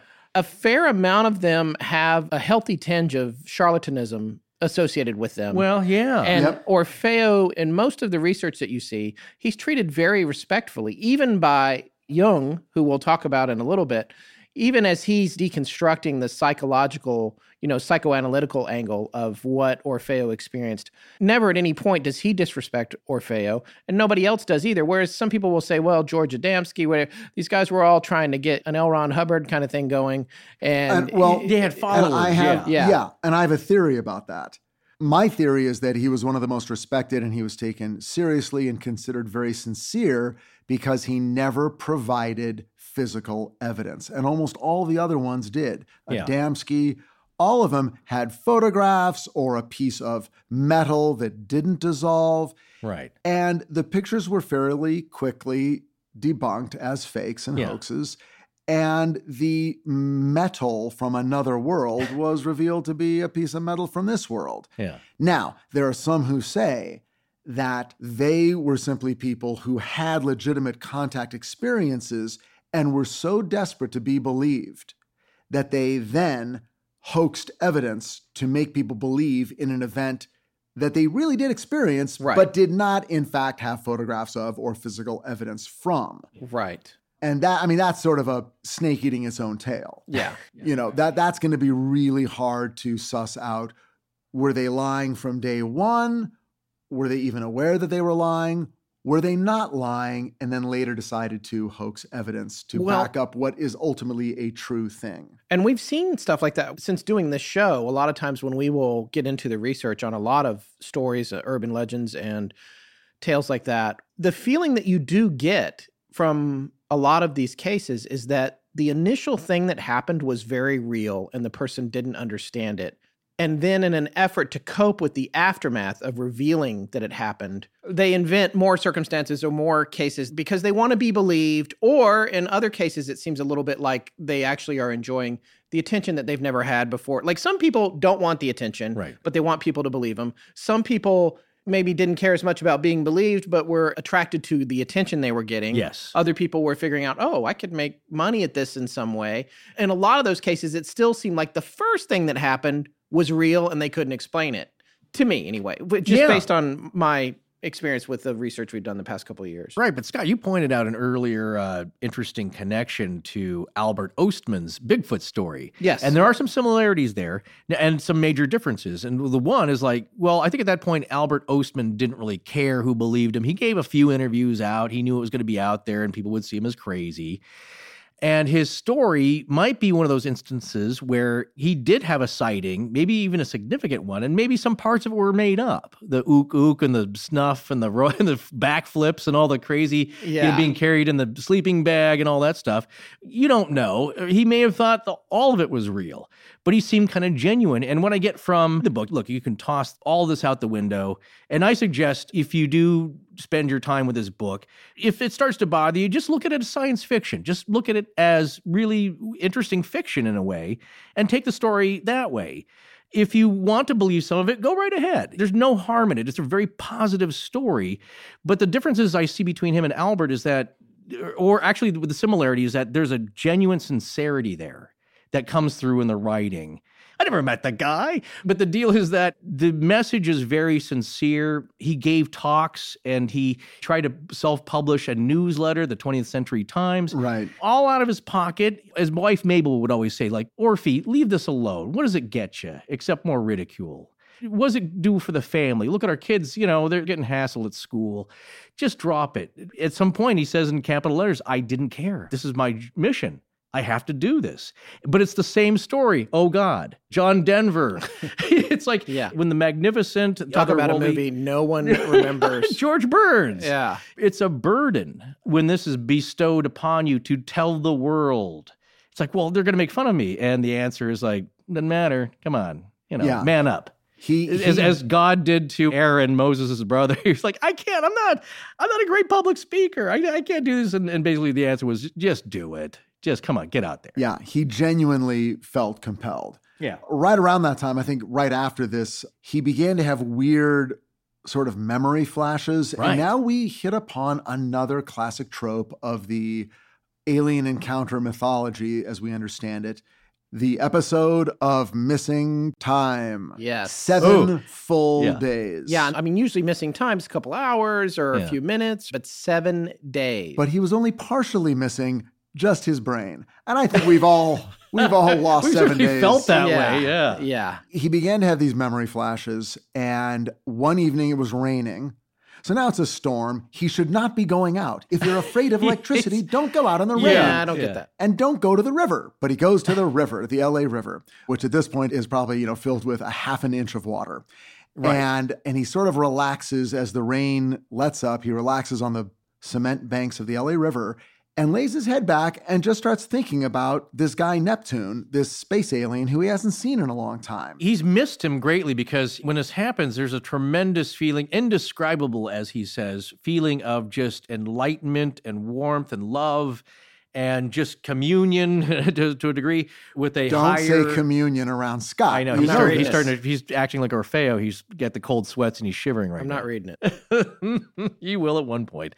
He looks forward to this and he misses this guy because this guy is basically revealing what we all want to know. Why are we here? What's our purpose? Right. Where are we going? And when Neptune goes away, he feels really left alone and sort of desolate and and you know in the woods by himself. Well, he lays back and suddenly the memories come back and he sort of realizes in this moment in August of 53 that from January 12th 53 to January 19th he was not all here. And apparently his physical body was going to work and going Yeah. home and doing whatever the physical body of Orfeo Angelucci does in a seven day period. He was bilocating. But he was not really here. His mind was somewhere else. He spent seven days on an asteroid where he met with Orion and Lyra, a beautiful man and a beautiful woman who may have been the figures on that screen from the Yes, first I bel- day. yes, they were- They? I, Yeah, yeah. The first one was Neptune.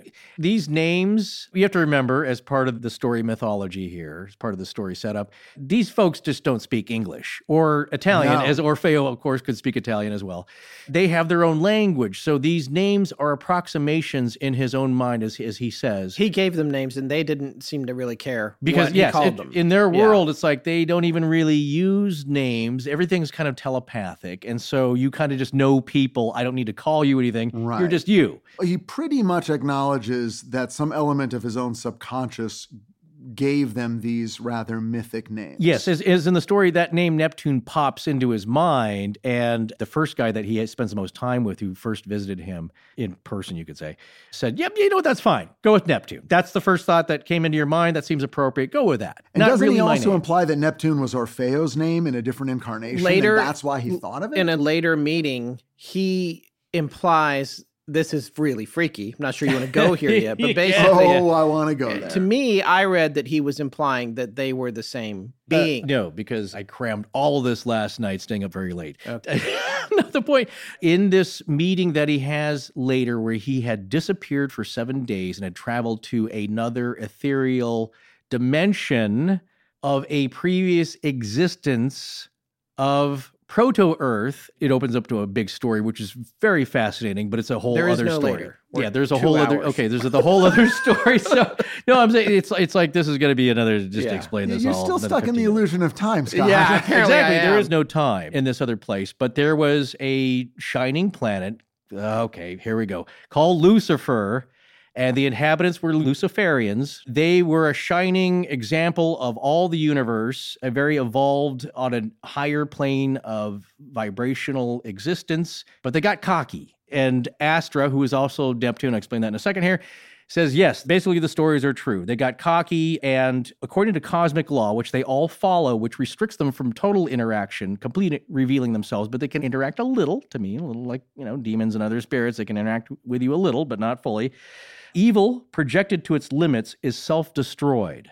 So, evil unbound, when it just left to multiply upon itself, will ultimately self destruct because it cannot exist as a state It'll consume itself. it like will consume fire. itself in all giving because you think about it, like Sodom and Gomorrah and you just go nuts well and you're just like killing everybody at some point everybody's going to be dead I mean that's a simplified way of thinking about it so Lucifer the, the planet and the prince of the planet was also named Lucifer Of course he was. God yeah well that's part of it it doesn't say he's the devil per se this ethereal being Neptune slash Astra says that, well, all these people, their britches got too big for them. They got really cocky. They started warring with other peaceful entities in the universe, trying to take over the whole universe. And the great one, the source, the creator said, All right, we're done. We're going to hit the reset button here, and you're going to start at a lower game level. So you think you saved yourself at level 72 and you're about to go through the, no no no. Get your quarters out pal because you're starting at level zero again at a much lower base density. So that's a little bit of the story. So that planet blew up through their own actions. Right. and and they're So anyway, that planet blew up. that planet blew up. They're on an of asteroid in another dimension. But the people there, their souls fell to earth. I mean, it's impossible not to speculate that Orfeo's subconscious translated whatever this information was into religious terms. yes And as he sort of manufactured the names Neptune and Lyra Right. and Orion, came to Lucifer and came to that term, which even if you're not running in and out of church every day, Right. is known to most people. yes And it, it follows the metaphor of yeah being cast down to a dismal planet it's exactly the metaphor yeah and hoping for a reintegration with the higher cosmic powers. I mean, Exactly. it's all there. Right, It's which is what the there. ethereal beings want. They want to bring us, welcome us, human beings, back into the fold of living in a higher state and not wallowing around murdering each other in, Right. by the score. So And so at this point, and he's spending time there and he's eating there and drinking there, and it's delicious. And it's a fabulous great. place. That's why, again, I just want to sample, I just want a bottle of that, whatever the most delicious beverage he's ever had. And the meal there was these, these delightfully colored, pleasant, you know, deliciously tasting jellied triangles of different shapes. There's a, And don't they at some point say, uh, look, Orfeo, just so you know, we don't really need to eat. We're kind of doing this for you. So yeah, you can. put a smile on your face. We can stop the Compliment the chef, or we can just wrap this up and get Yeah. straight to the entertainment. And entertainment. was like, man, I gotta hit the head. Where's Right. the bathroom? I got. I know, and he's all We don't ashamed. do that Oh, here. He, he sort of suddenly realizes how beautiful Lyra is and is consumed with carnal lust in a moment.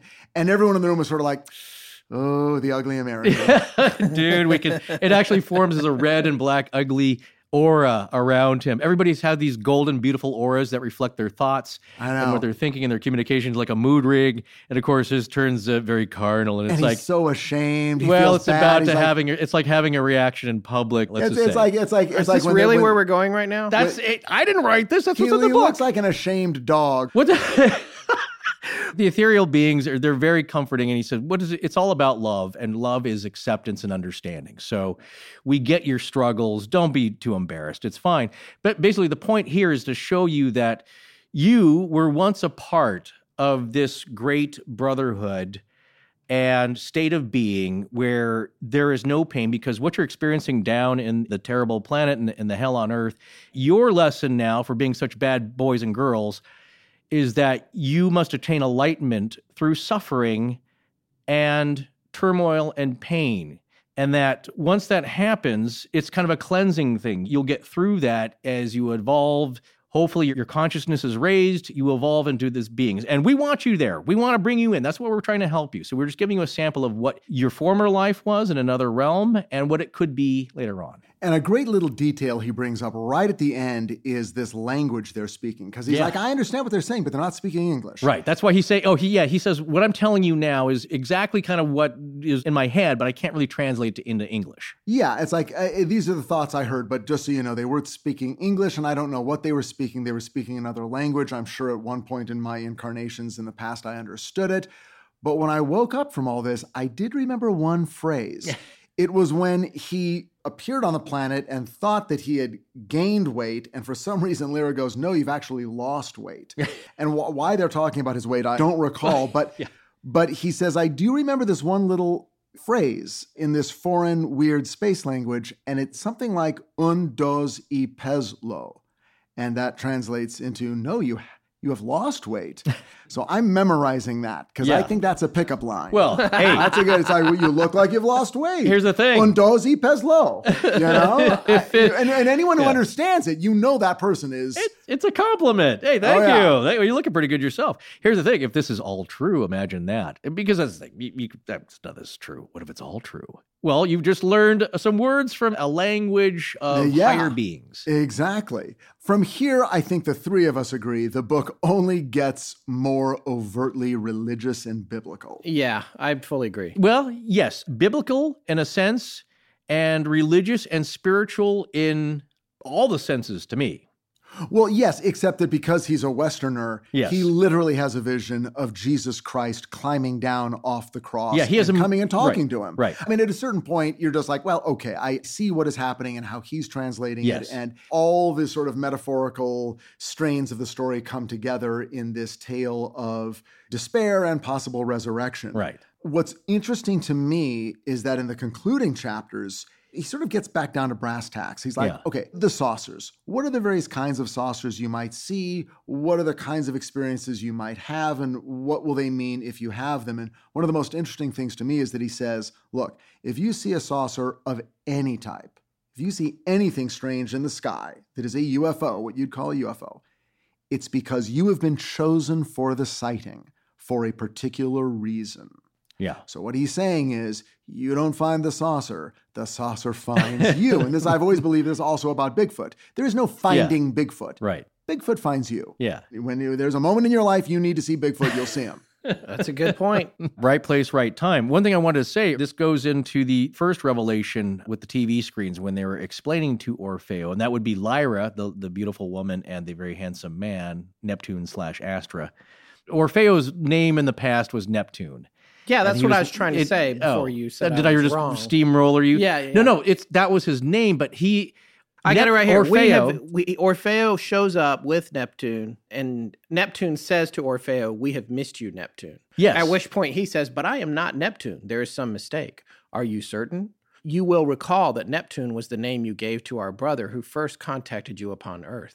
That name has always held a strange, deep significance for you, perhaps because it was once your own name. Yes, name. But what I want to make clear, and it might be confusing, is that Orfeo was not the handsome extraterrestrial that he first saw. They're two different entities. Yes, yes. Yeah, I just no, wanna make I that did, clear. and I Okay. I Orfeo's the misspoke that. I did misspeak. Yeah, no, no. Yeah. th- However, Neptune slash Orfeo was once one of these ethereal beings and inhabitants of the planet Lucifer.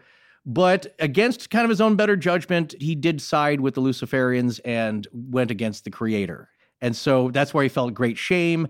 He's a bug in their presence, a cockroach. He wants to attain this uh, thing. So, anyway, two different people. Just want to make that clear. Yes. Yeah. Okay. So just to wrap up quickly, in that first meeting with Astra and Lyra, the beautiful lady, in the TV set that's above the card, they're explaining what the discs are and how they work. And one thing I wanted to mention here is that they say basically everything that's happening on Earth for hundreds, maybe thousands, maybe tens of thousands of years now is being monitored and recorded by use of these crystal discs. So some of these discs, as tools, are recording, transmitting devices. So they're recording they're all over the place wherever they need to be. They're recording the life, birth, death of everybody on the planet. And they're tracking us, much as we track animals with tags on their ears to make sure that they're healthy and doing okay. So that's kind of what's happening with them. But they're recording everything. So some of these discs you see, some of them are transportation devices. A lot of them, though, are basically communication devices. They go either way TV, radio, everything, satellite radar. So And we all know that by the 70s, crystals were considered big deal. key to your spiritual advancement. Right. If you ever go to Sedona, you can you can pick some up. but what was interesting to me was that you know, like Whitley Strieber, concept he popularized in the book Communion that Scott will not read, and I do not blame him. Um, the notion that as an adult you have an alien encounter, and then later you realize you've been having them your whole life. Right. And Orfeo makes a reference to that idea, and that people may be unaware of their relationship to the space people until a quote spiritual awakening unquote occurs, at which they will realize they've been in contact for years, which was one of the first things they said to him. You saw us in 1946. Now it's 1952. We've been following you. You've seen us before. Yeah. And everything they say to him after that implies that there's been an eternity of interactions, and that the fact that they're coming to him in his earthly incarnation is of almost no universal significance. it just happens to be where they met this time around. Right. So, what do we think of Orfeo Angelucci? Well, Well, what do you think of the guy, the book, and the concept? There's a multi levels here, Scott. I think he was probably a pretty decent guy. Thank you for joining us. Good night. I I think the idea of it is fascinating. When we went to the bridge yesterday, You got a little excited, didn't you? Well, it was, it was it was cool to be on location and where something has happened, and you know, Right. for us to have the time and the and the ability to do that, which we don't always get to do. There's something about that kind of experience, this visitation, and this enlightenment that he seemed to be getting. But also, I feel like when I read his book and when I read the, all the first chapters, it was very.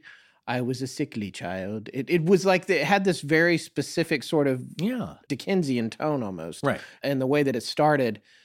And I just couldn't figure out where he was coming from. And as it progressed, I was like, wow, this is really fascinating. Then when it got to the end and it got to Jesus on the cross and all that, I was like, what is happening here? And then I was like, all right, is this happening to him?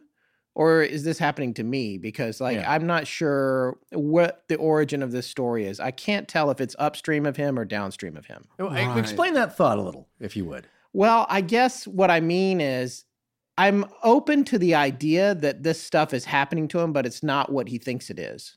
Ah, Or, you know, he can't wrap his head around it and he's describing it whatever way he can. Right. But I'm also open to the idea that he's making it all up, yeah. But maybe not with bad intentions. Right. There's a difference between, you know, trying to start a cult and get followers and get Yeah. people to send you money and, you know, send your money to God, here's my address, that kind of thing. Sure. But it seemed like he was trying to find a package for his messages. One particular thing that I thought was interesting in the book this was a quote that he said that Neptune made to him Communism, Earth's present fundamental enemy, masks beneath its banner the spearhead of the united forces of evil. Along with good, all men have evil in their hearts to a degree, but some are much more evil than others. Communism is a necessary evil and now exists upon earth as do venomous creatures, famines, blights, tyrannies, cataclysms. All are negative forces which awaken the positive forces of good in man and cause them to act. Thus are they combated, understood, and ultimately their unreality becomes apparent. For evil is always eventually self destroyed, which goes back to what you were saying Yes. earlier Yeah. this quote to me is very interesting and the message behind it is interesting you have to have the bad to find the good and Yeah. all of that stuff but by the same token we're halfway through mccarthyism here Yeah. and what he's telling us is that he's getting a message from a space alien that is essentially what's at the forefront of the american political landscape at that given time and trying to act like it's a message from outer space so Well, I- it think just- there's an ulterior motive to, That's what to I'm- turn political, that's a valid point along this line of thinking. But as he says, that's the microcosm. That's what we're down here on Earth, killing each other over political ideas. Look at the times we're in now. Everybody's feuding and a fighting, and we're in such turmoil and divisiveness. And, and maybe it's always been like that. It's just more out there in the media in different forms. But that's the muck and the mire that we're down here. If you step back into the microcosm, which is where the Etherean people and the higher planes of being are, and even astronauts who get off the planet and they see the blue ball that is Earth and they realize how petty and insignificant our problems are when you view it. And it's a real phenomenon physically Yes. that happens to astronauts. You realize, like, that's so silly what you're doing. You're killing each other over ideas. So when you step back, what he's saying is like, yes, maybe it's a message against communism. The bigger message, I believe, is that it's bad. Maybe some people like it for various reasons. People toil under it, but it's kind of a, a- the thought killer and the killer of individualism and, and expression in a lot of ways. But we need to step beyond that, beyond these political controlling things, and really get beyond that because the bigger idea and the better idea and the more that's throughout the universe as cosmic law is the idea of love and acceptance and understanding. And that's where we need to go.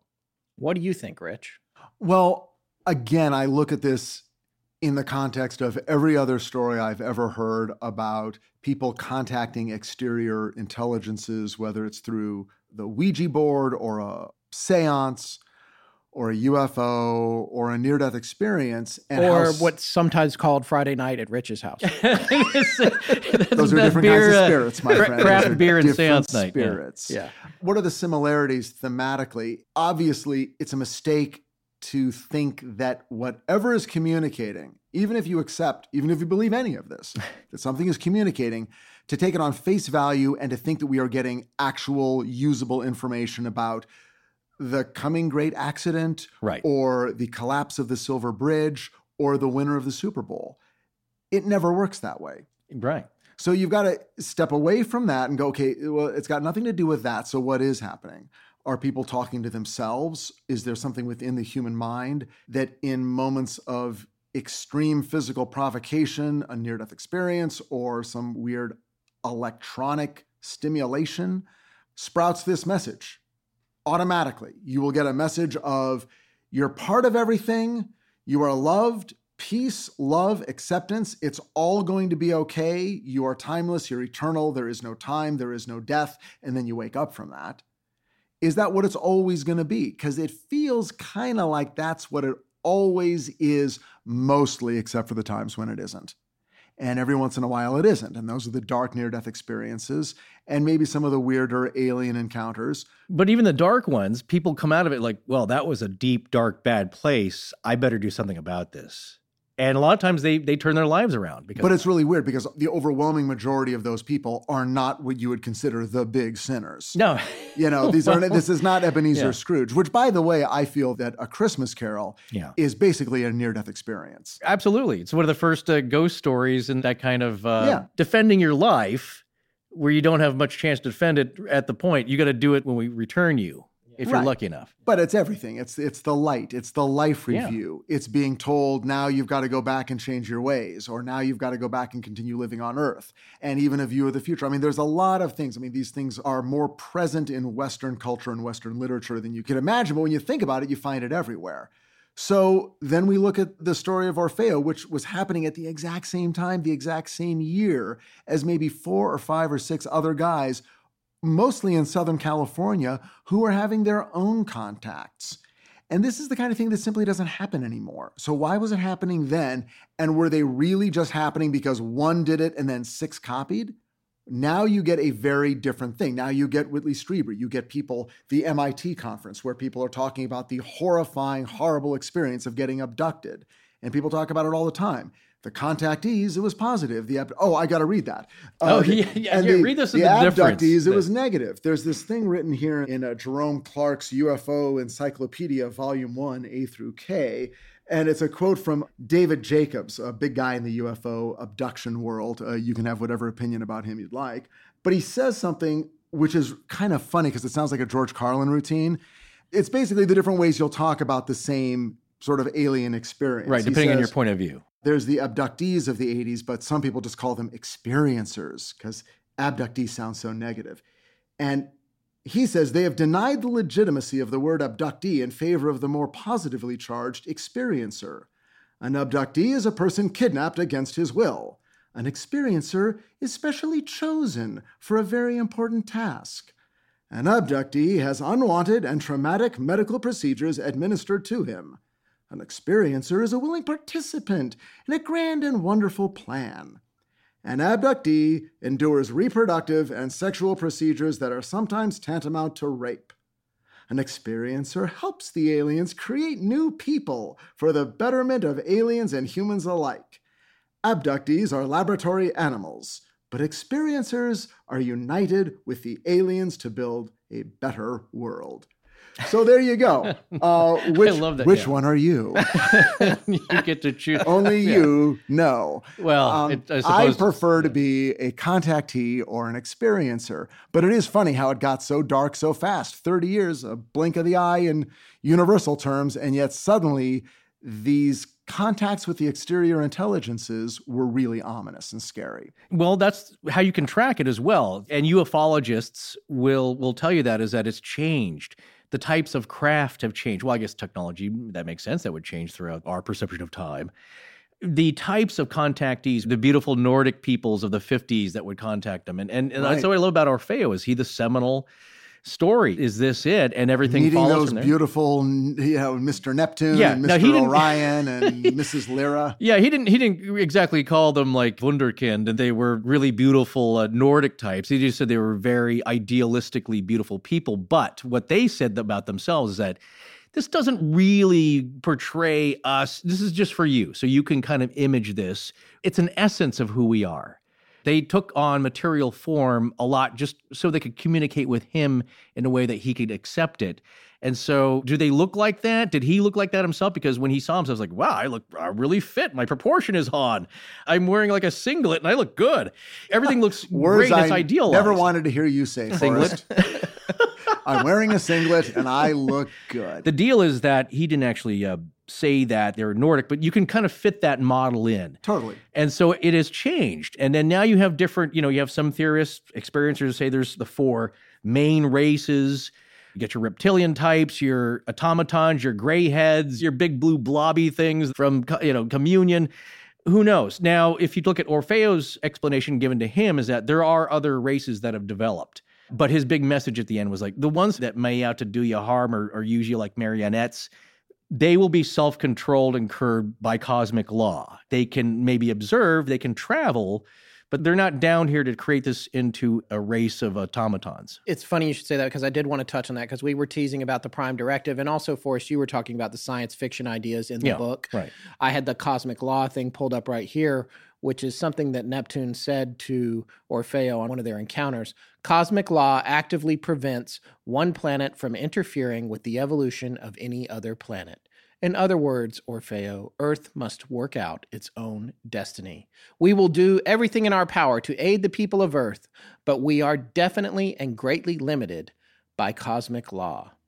Oh, so, Oh, yeah. I would be surprised if Gene Roddenberry hadn't read this when he was developing Star oh, Trek. Oh, I'm, I'm sure honestly. there's oh, Yeah. somebody told him about it at lunch at the commissary. well, and, and, and again, you know, I'm not personally familiar with the sci-fi magazines of the 30s and the Right. 40s, but Fate magazine these and such. ideas may, you know, from astounding stories and startling Yeah. stories, all those magazines, some of these ideas may have existed there, probably did, and Yeah. there are probably people who can go, oh, Orfeo just got his ideas from the, you know, August 1948 issue of whatever. Right. Right. But in that story, they were under the bridge at Fletcher Avenue. Exactly. But but really, Yeah. and if you're young, you're going to say, "Oh yeah, he stole his stories from a 2000 year old book called the Bible." Everybody, Yeah. this is a guy having Yeah. these experiences that are heavily influenced by archetypes Sure. that have existed since men have existed. Yeah. And this is something that is being projected out of him. Jung even said there might be a physical aspect to it. Right. And we didn't touch on that yet, but just briefly because we're running a little long here. But Carl Jung, who was the father of analytical psychology, wrote in his book, Flying Saucers A Modern Myth of Things Seen in the Sky. He wrote extensively about Orfeo, and he suggested that. Orfeo was manifesting things that he needed to work out through this. And again, he was not disrespectful of Orfeo, but it's interesting to me, and that's sort of what I was coming back to. Jung has been misquoted and quoted out of context during his lifetime regarding what his beliefs were uh, regarding the UFOs. Yes. And for a while, it seemed that he thought that they were a real phenomenon. And then he seemed to come out and say, no, they are not at all. This is totally a manifestation of the human unconscious. But ultimately, those who knew him, and if you read his works carefully, the conclusion seems to be that one that I kind of share, which is it is a phenomenon that is primarily psychological, but may also have an exterior physical element to it. So my final thoughts here are one, Rich, thank you so much for being on the show. It's been great having you. We loved you. And two, thank you so much for introducing us to this fascinating book. The name has been rattling around there in the cobwebs of your memory, but I never cracked it open. I never thought about it much. I kind of, I forgot about it, and then it's been kind of a treat. Well, great. And thank you so much for having me. And I hope it's not the last time, but I kind of hope No, it's, the last time. this week. Yeah. Let's maybe Yeah. give it give it a rest and then Yes. I'll No, you're going to be the Alec Baldwin of Astonishing Legends. Yes. We're going to bring you back year after year. Our contact here with you is done. Yeah. Uh, Excellent. right, exactly. We will not be seen. Could you go get me a lemon soda?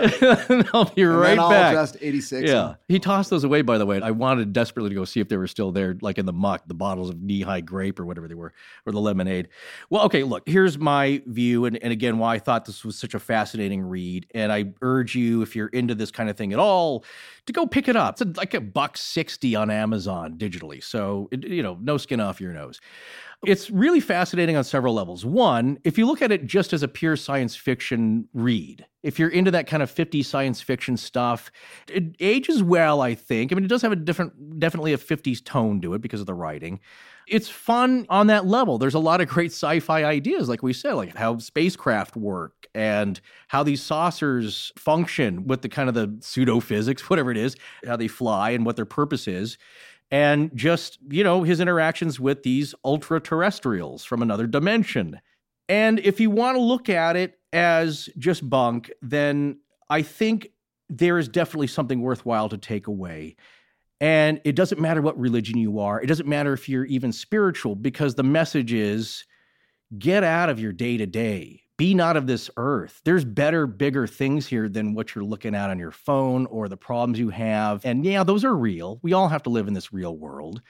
But there's something more beautiful and bigger and better out there. And the message has always been the same. It's the only message love your neighbor as you love yourself.